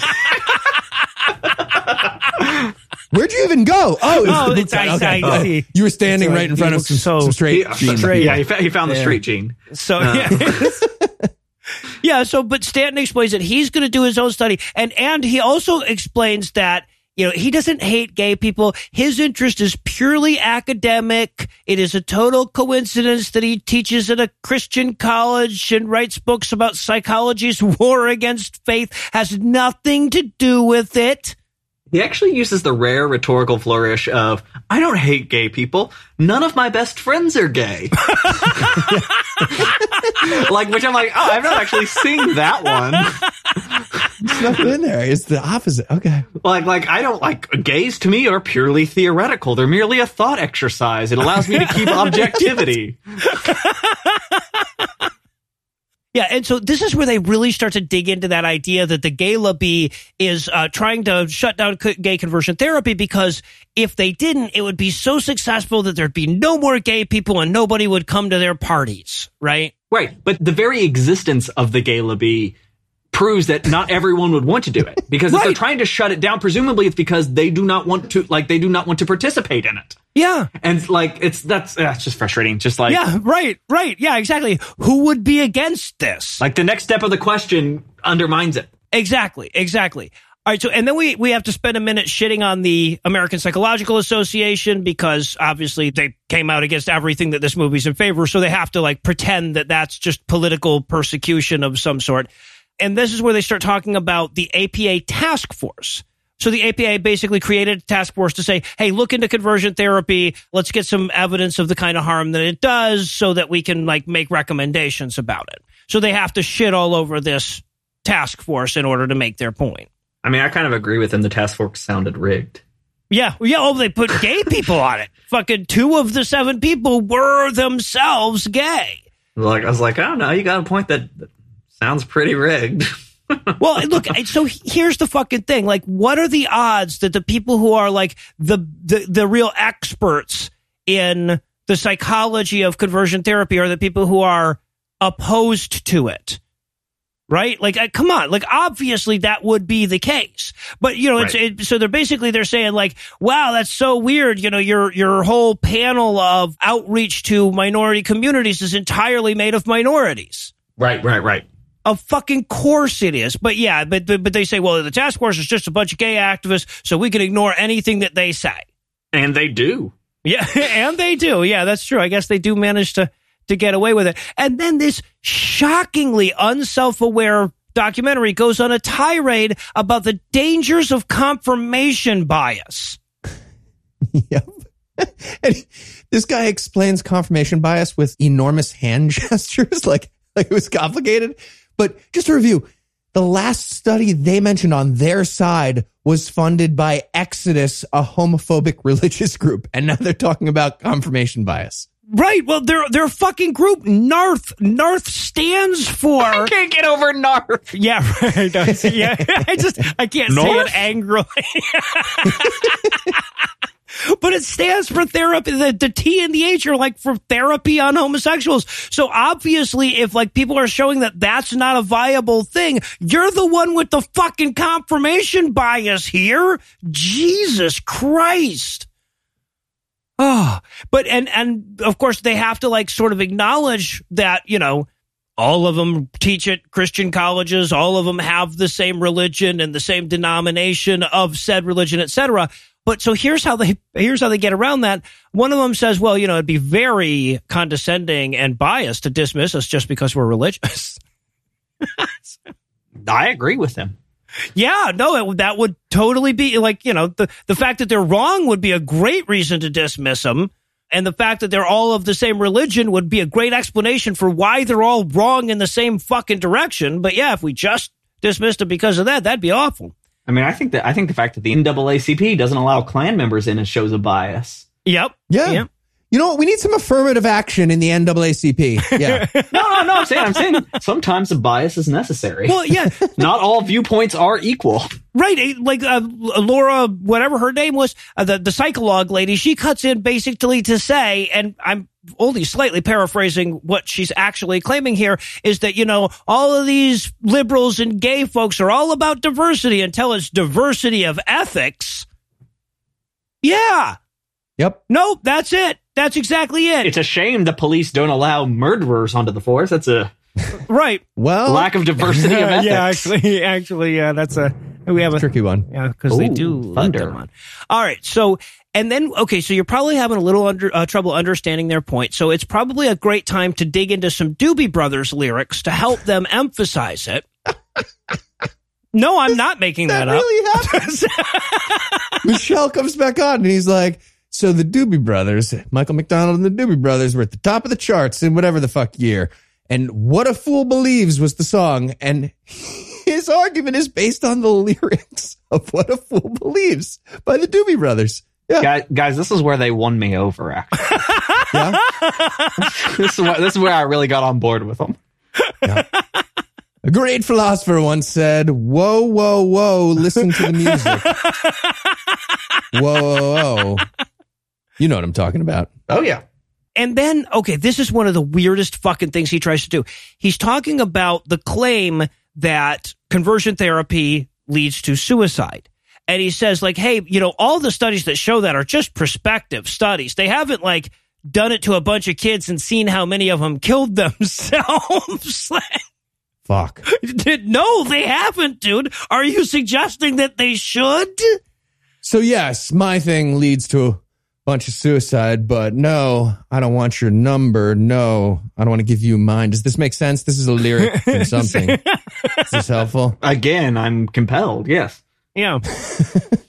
so okay, so it's time to chalkboard scratch our way into another typed study detail thing. This is the Shidlo and Schroeder study. Now, this is a good guy study that actually showed the harm of gay conversion therapy. So they're going to spend the next few minutes shitting all over that. Well, I'm actually gen- genuinely interested in because like they're playing kind of a tightrope walking game here. Where and th- this is another one of those things where I'm like, I-, I I don't know if I've actually heard this argument from these kind of people where they say, oh no no, we're doing migration therapy, conversion therapy. We agree is bad.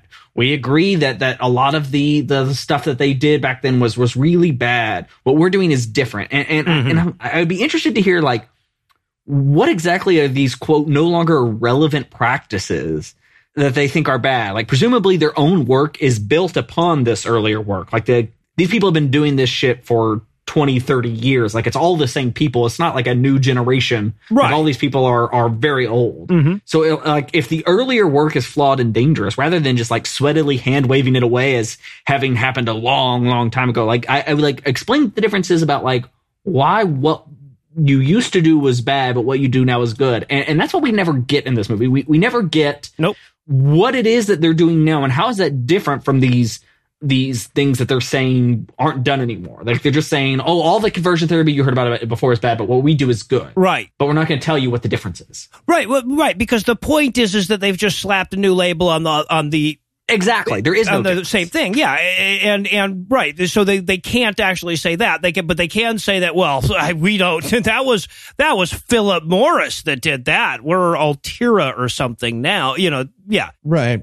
Uh, it, it might sound confusing. So th- this this study that the APA uses to discredit the the conversion therapy or the migration therapy or whatever the fuck it's Mhm. called, you have to understand the rule of three thirds.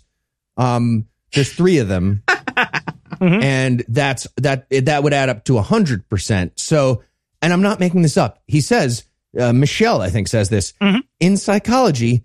It's always one third success, one third partial success, one third no improvement. That's how all psychology studies go. Is that first of No. all? Is that What- even could that what possibly he- be true? I no. Okay. It's obviously not. No, not but also literally contradicted by their studies from before. They gave us a bunch of numbers that weren't Yeah, mhm. in the rule. Not even three remotely thirds. close to that. Yeah.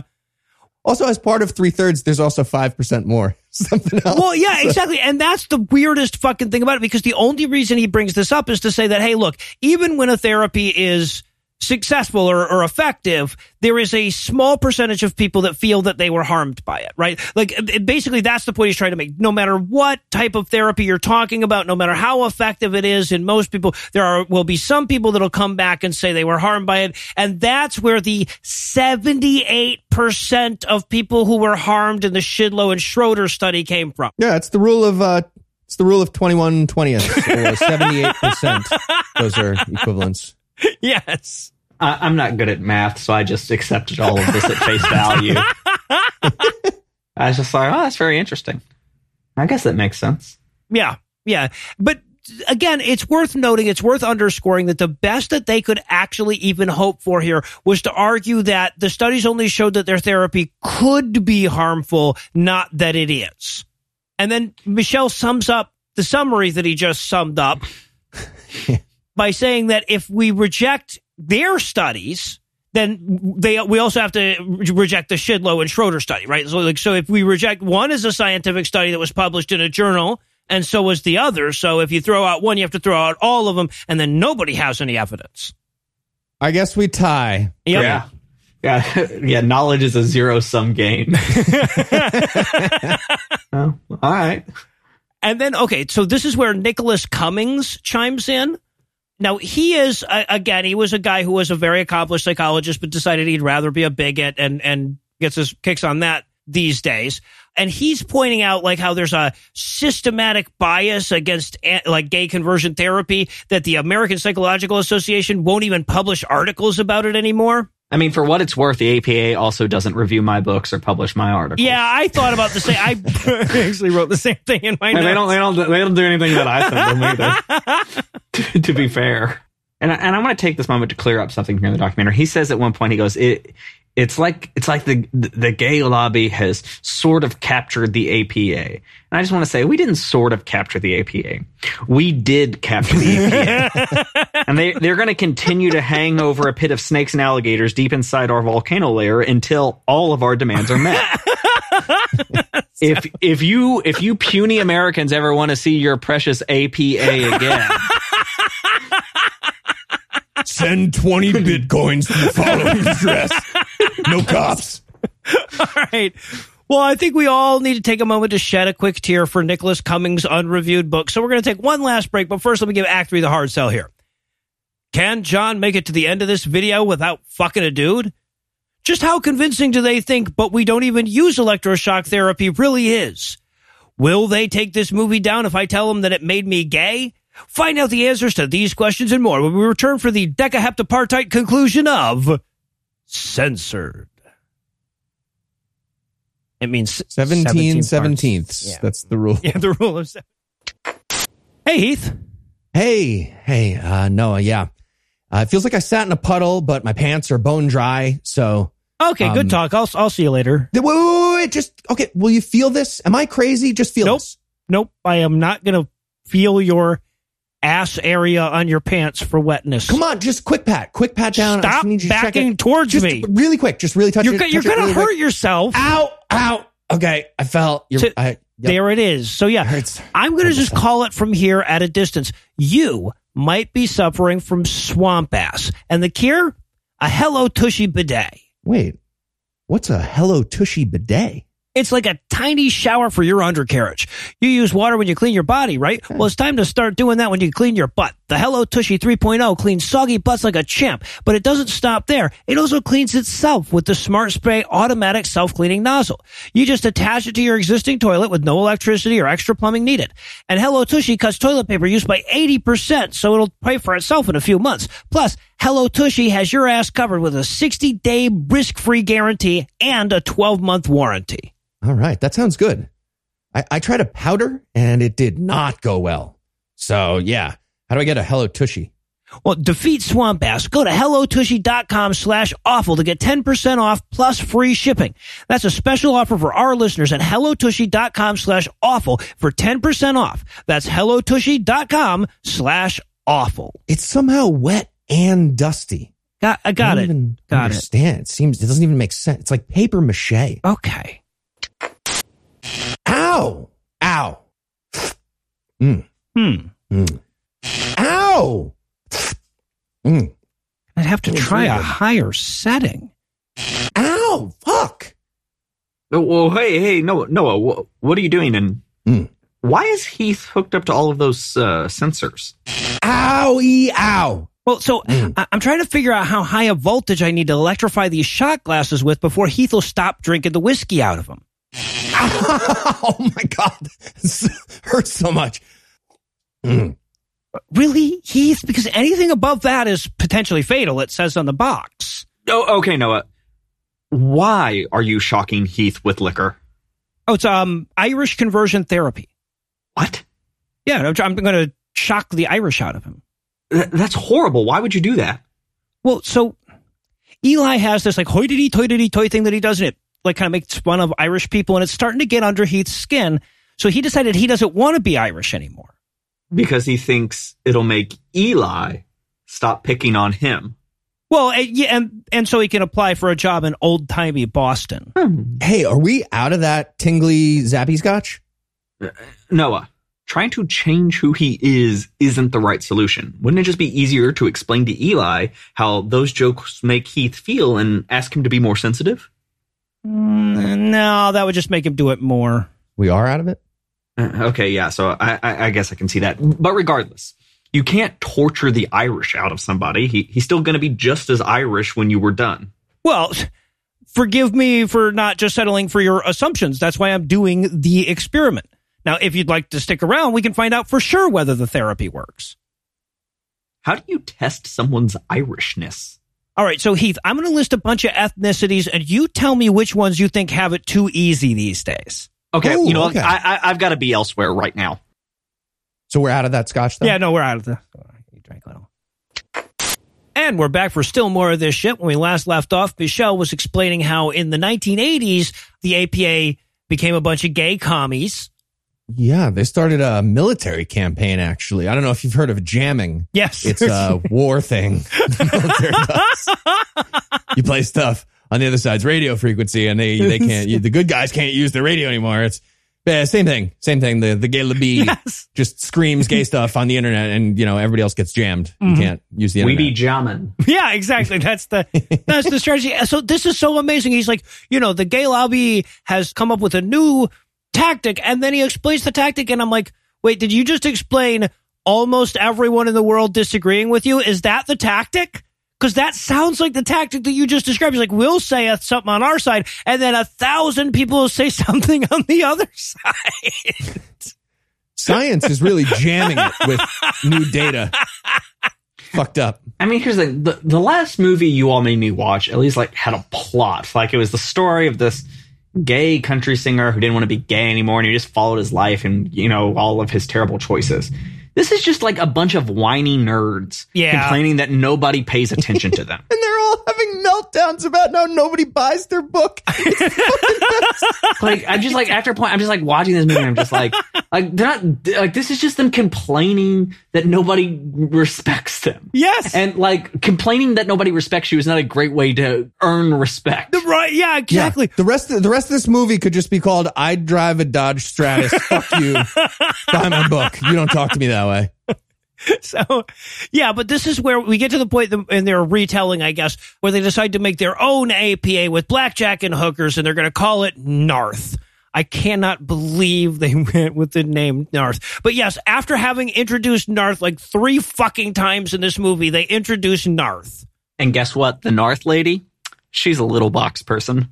Yep, Yep. that's Yep. right. She is. She's not a big box person. She's a little box no, person. no. she was uh-uh. filmed on John's tiny little microphone camera companion. Yeah. Yeah, and what kills me too is like so so during this section when they're when they're talking about why they formed Narth, they formed Narth in like 1992, 1993, something like that. Mhm. And they're like, like we had to do this because of how powerful the gay lobby was. They controlled the media, they controlled politics, they controlled the culture. And it's like the only way this makes sense is if you ignore that at this exact moment that you're forming Narth, that Bill Clinton is in the White House signing the Defense of Marriage Act and Don't Ask, Don't Tell Yeah. like like like what do you what world are you talking about where the 90s was this gay utopia where gays were in control of everything like Yeah. the you were losing every battle the aids was still a, pl- a rampant plague Yes! that was killing and that the government was just ignoring because they thought it was funny like what are you talking about Right. Right. Exactly. That's insanity. We hadn't even advanced to a culture to the point yet where we were making fun of gay people in our television and our movies at that point in 92. right like, Yeah. So, okay. So Michelle plays a bit of violin for the hardworking bigots over there at Narth. He explains that the mainstream media is, quote, an extension of the liberal Democratic Party, end quote. And by the way, the Democratic Party is an extension of the gay lobby as well. So obviously, you know, transitive property, the mainstream media is just all the way gay. it's just crazy because like they're just still whining. They're whining that like nobody like oh we were so powerless in 1992 and we're even more powerless now. It's like the fuck you. Trump was just in the White House. Yeah. Like Mitch McConnell is a person that exists and is probably the most powerful person on the planet. Like what are you talking about? That like Yeah, no oh we're just powerless little gr-. like go fuck yourselves. What are you? Uh, Well, I mean, they're Canadian, and Canadians are a powerless Guess you're group. I guess there's that, but you know, yeah. If Yeah. you're, they're like oh we can't hold jobs. Blah blah blah. Yeah. yeah. Right. Right. More more meltdown about how they can't have a job or sell a book. They also say that the gay lobby has really deep pockets. And I was like, really? Really? Churches, mm-hmm. conservative groups, the Yeah. Koch brothers, you don't have any deep pockets to work with on your team? right, that's in fucking sanity. Yeah, exactly. Your pockets are religion.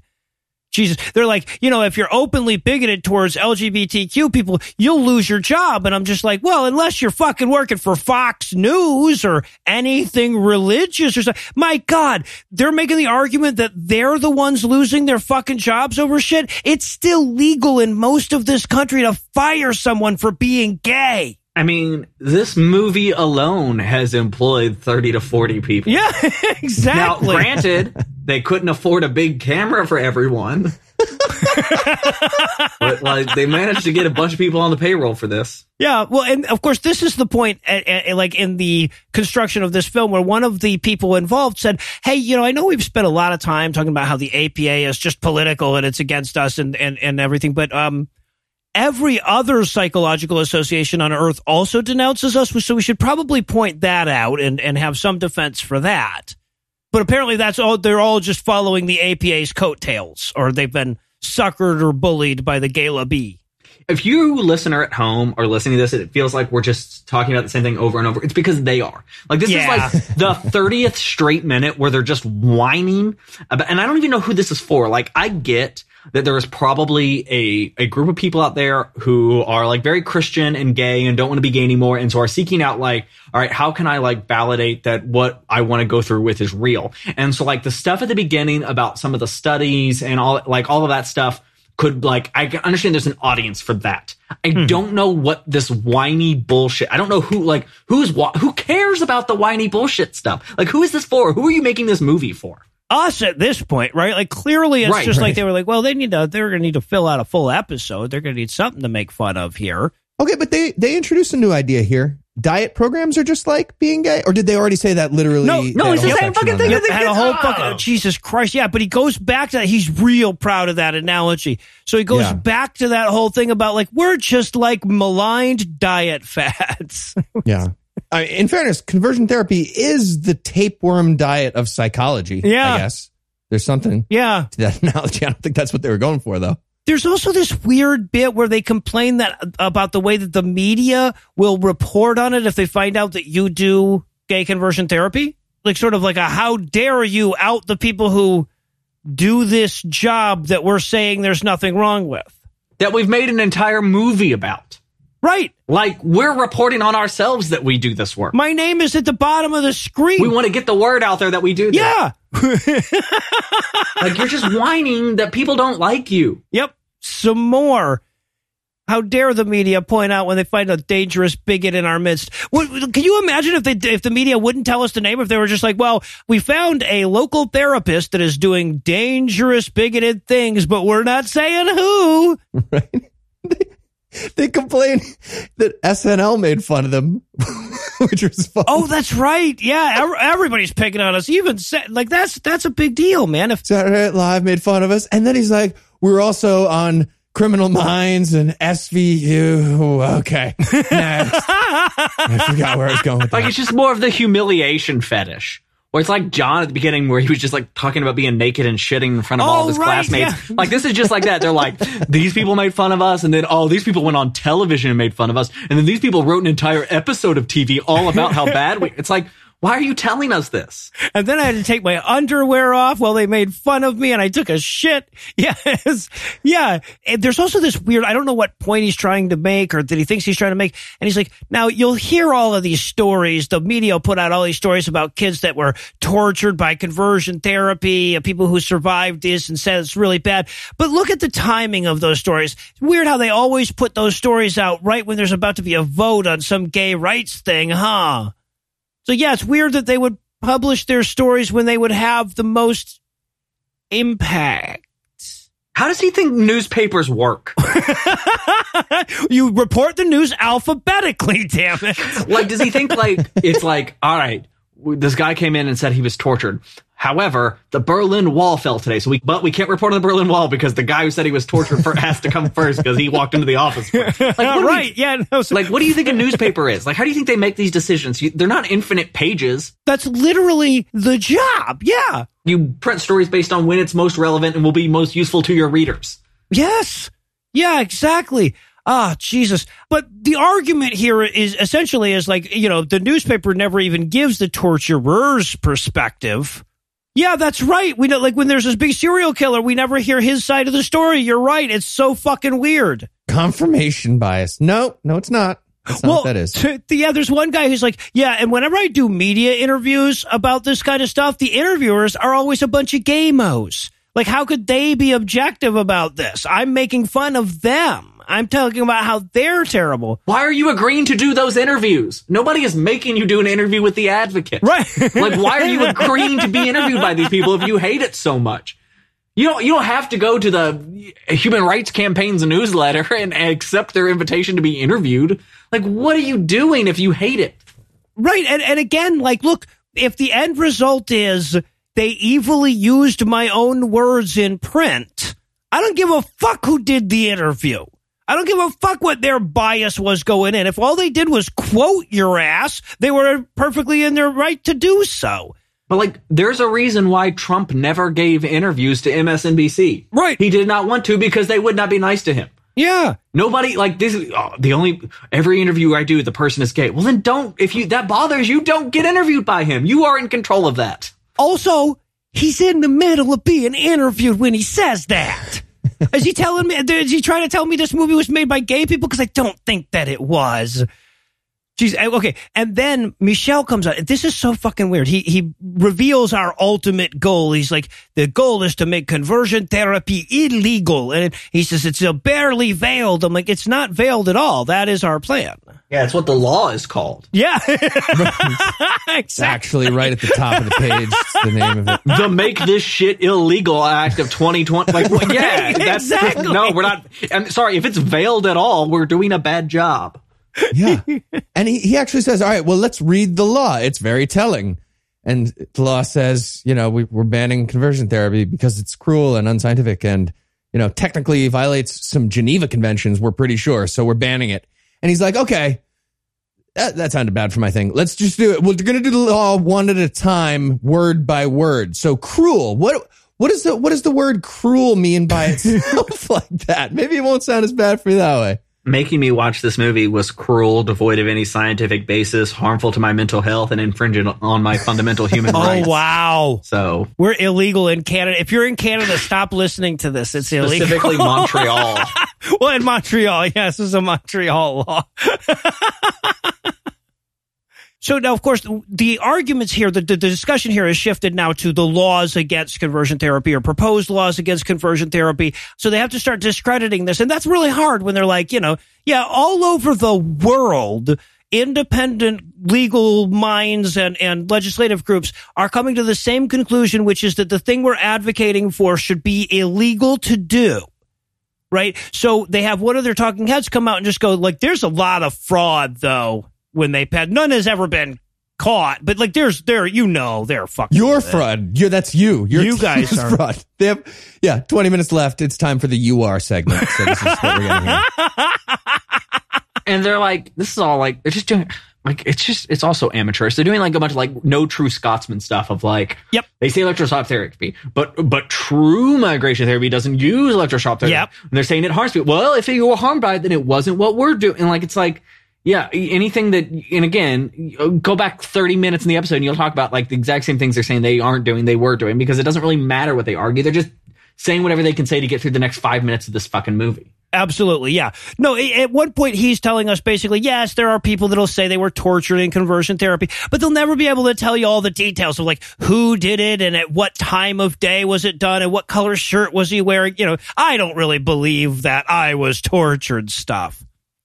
When 78% of the people, the respondents say they were. Anyway, This might as well be part of a Mike Lindell documentary, like with a spreadsheet about them not being able to name these specific dates and like flying data across to Germany and back. Right.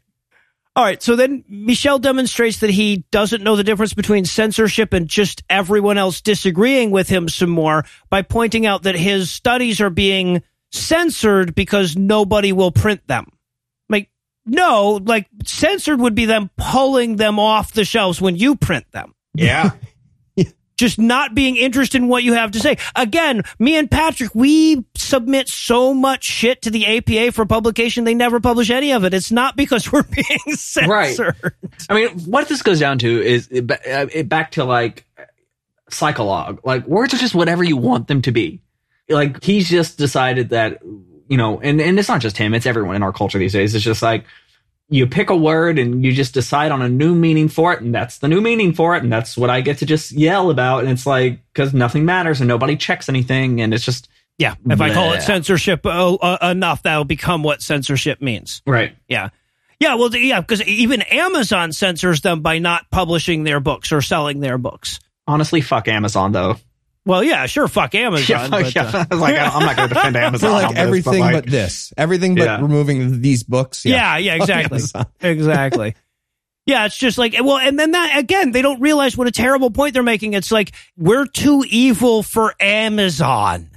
Right? Jeff Bezos looked at us and went, well, I don't want to be associated with those motherfuckers. so. All right. And then, okay, so we're going to circle back now to one of the sort of basic ar- arguments that they've been making throughout this, which is again the idea that sexual orientation can change, therefore we can change it, right? Like, you know how snow is a real thing and that proves that I can make it? right. right? It's like that. And the study that they're going to show us here, this is some, this is the like worst, I think, bait and switch shit that they do the entire time. Because they do this study where they're like, we followed a bunch of people over a long period of time that identified one way sexually and saw how they identified later, you know, like so come back seven years later and, and, and, checked. And what they found was that a lot of people who identified as bisexual changed their identification either to homosexual or heterosexual over a seven year period. Not even a majority, just a lot. Based on that, they're saying, see, we can change people's sexuality. It happens all the time. I mean, my sexual orientation changed four times since we started recording. Where are you now? I'm now double super gay. It's oh, like, wow. Cool. It's like regular gay, but I can fly. nice. yeah. I want to be double. What? I need to go to conversion therapy. I'm just hoping it. I'm just hoping it doesn't change again while I'm midair. it could be dangerous. could be dangerous. Well, that's uh, g- being gay is dangerous. That's what this movie's been trying to tell you.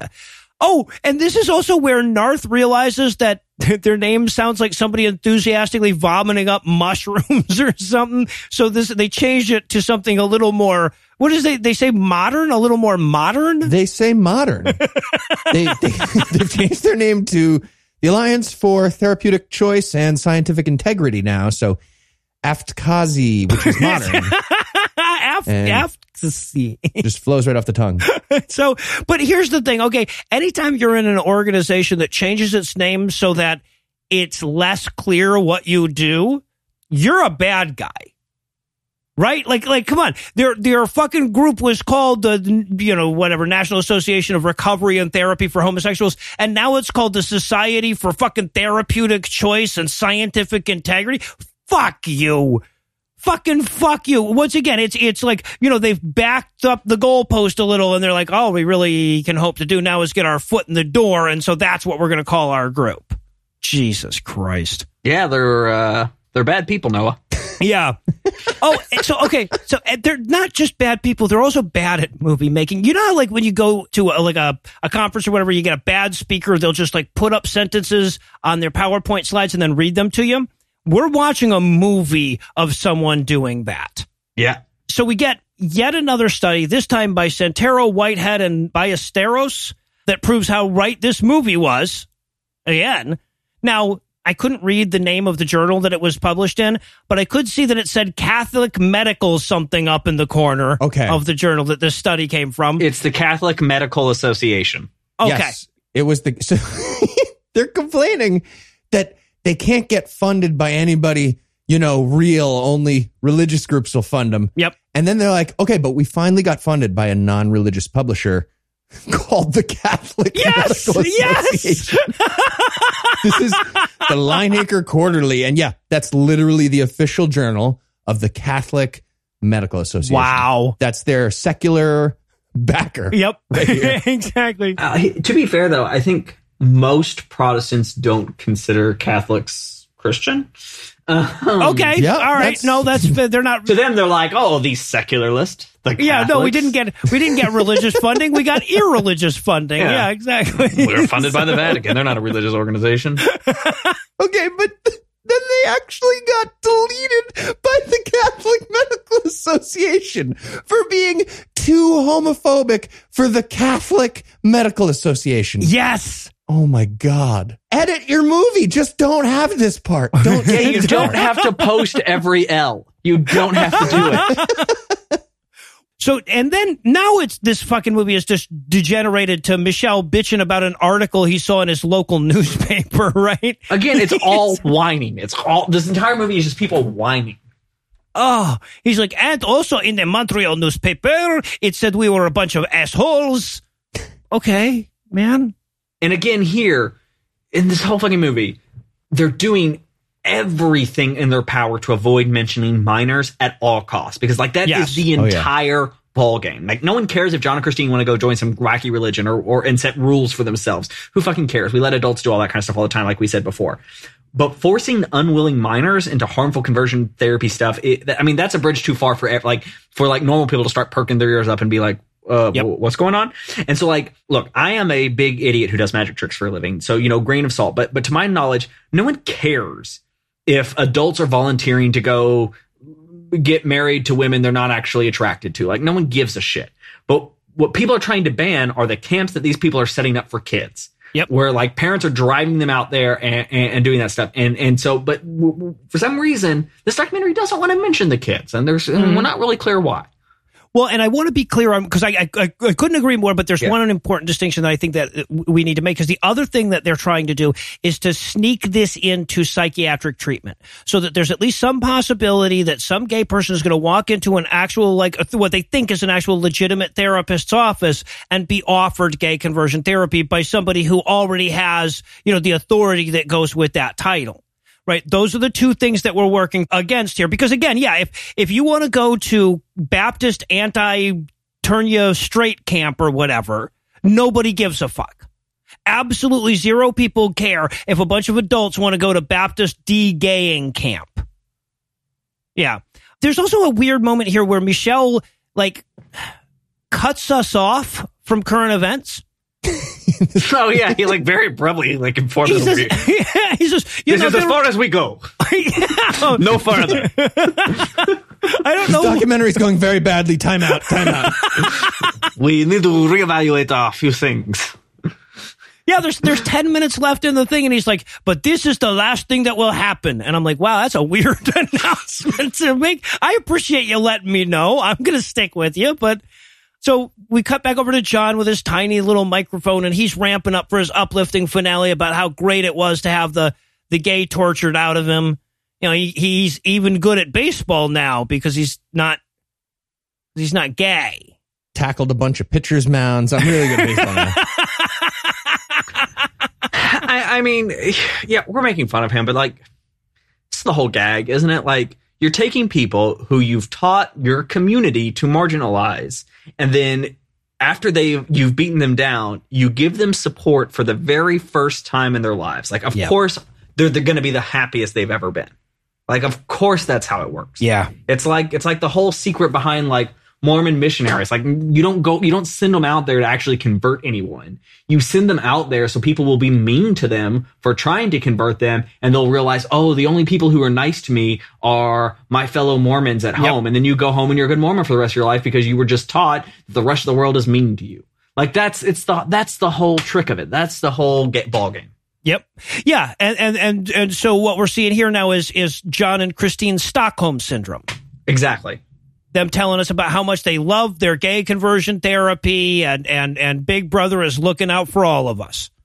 So okay, so then Michelle comes back and he's like, eh, you know, I and we already teased this, of course, at the beginning. He's like, now that we have heard all of this evidence, there are a few closing thoughts I would like to add.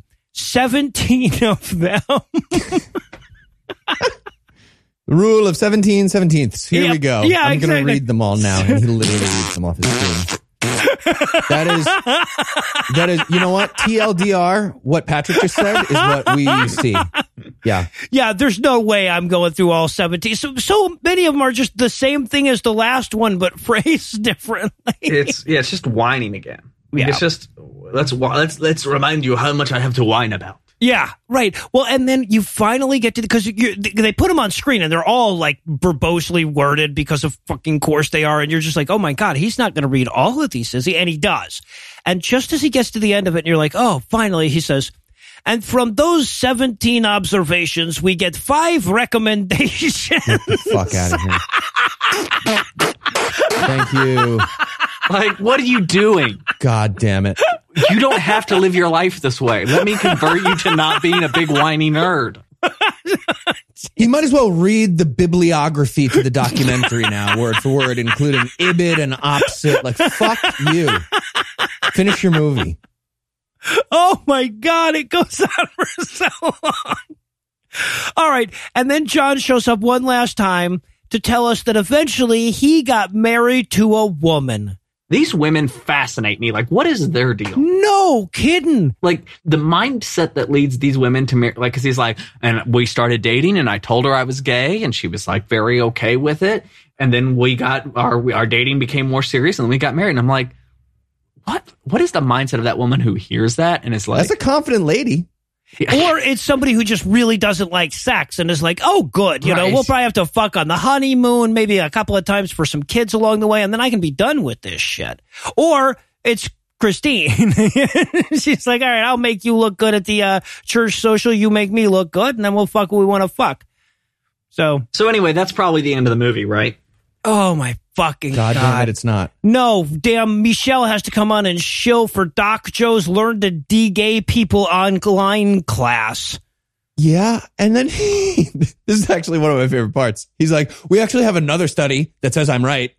He's, he's just not ready yet. It's not Like done. at the eleventh hour, we're trying to sneak in more We could studies. show it to you. The data, it's the, the data's too good. In fact, I, you know, I'm scared to show it to you. It's that good.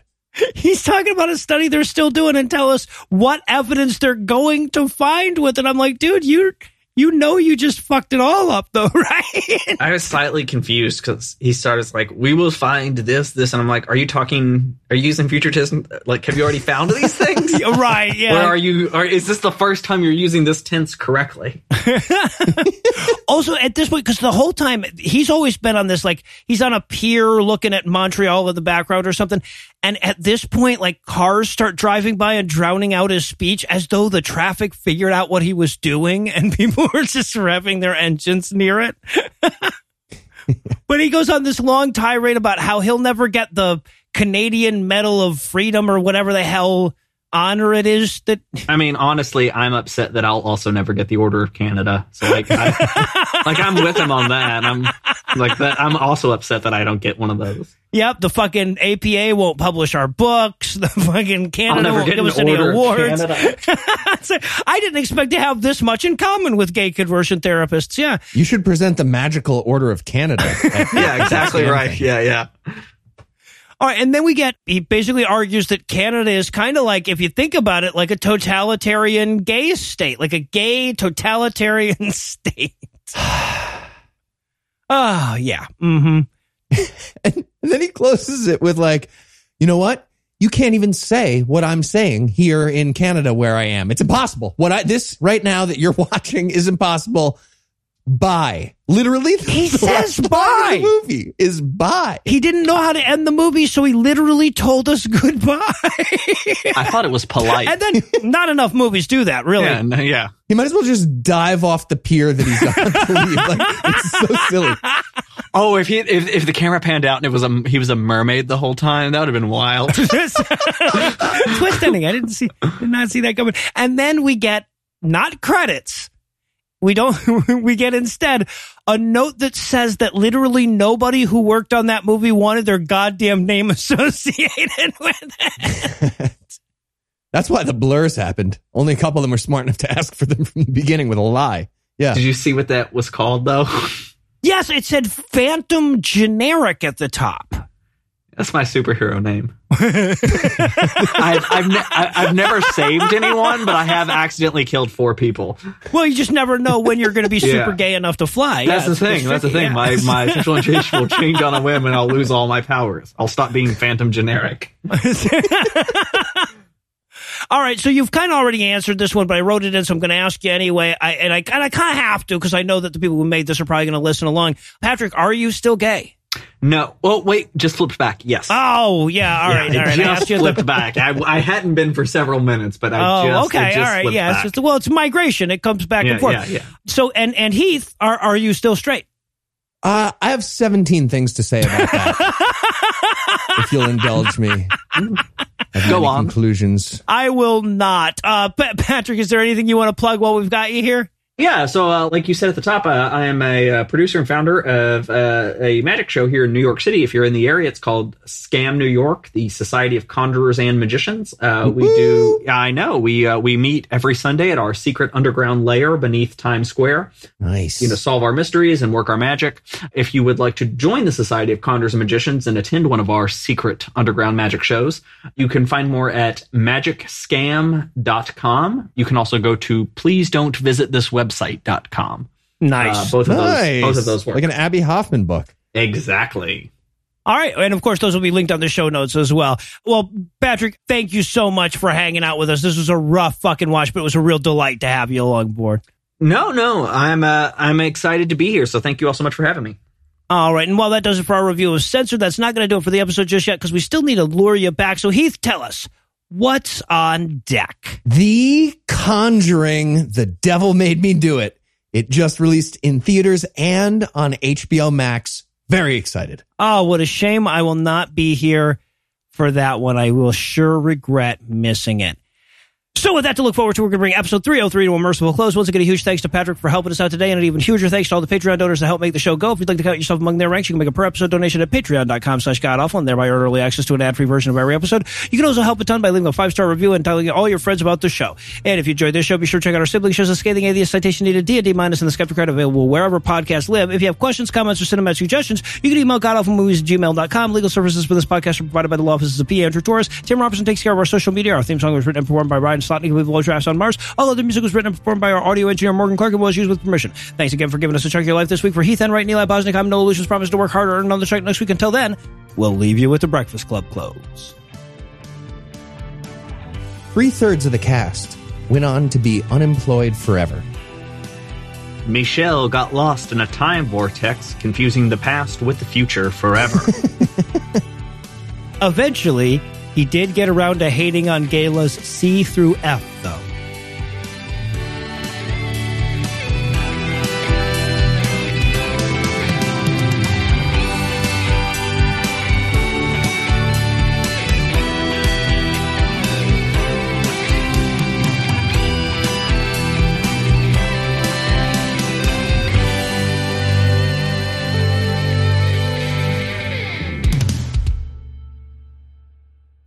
It's important to set expectations to reasonable levels. Yep. it's all the more important for Heath and I. Take from that what you will. The preceding podcast was a production of Puzzle in a Thunderstorm LLC, copyright 2021, all rights reserved.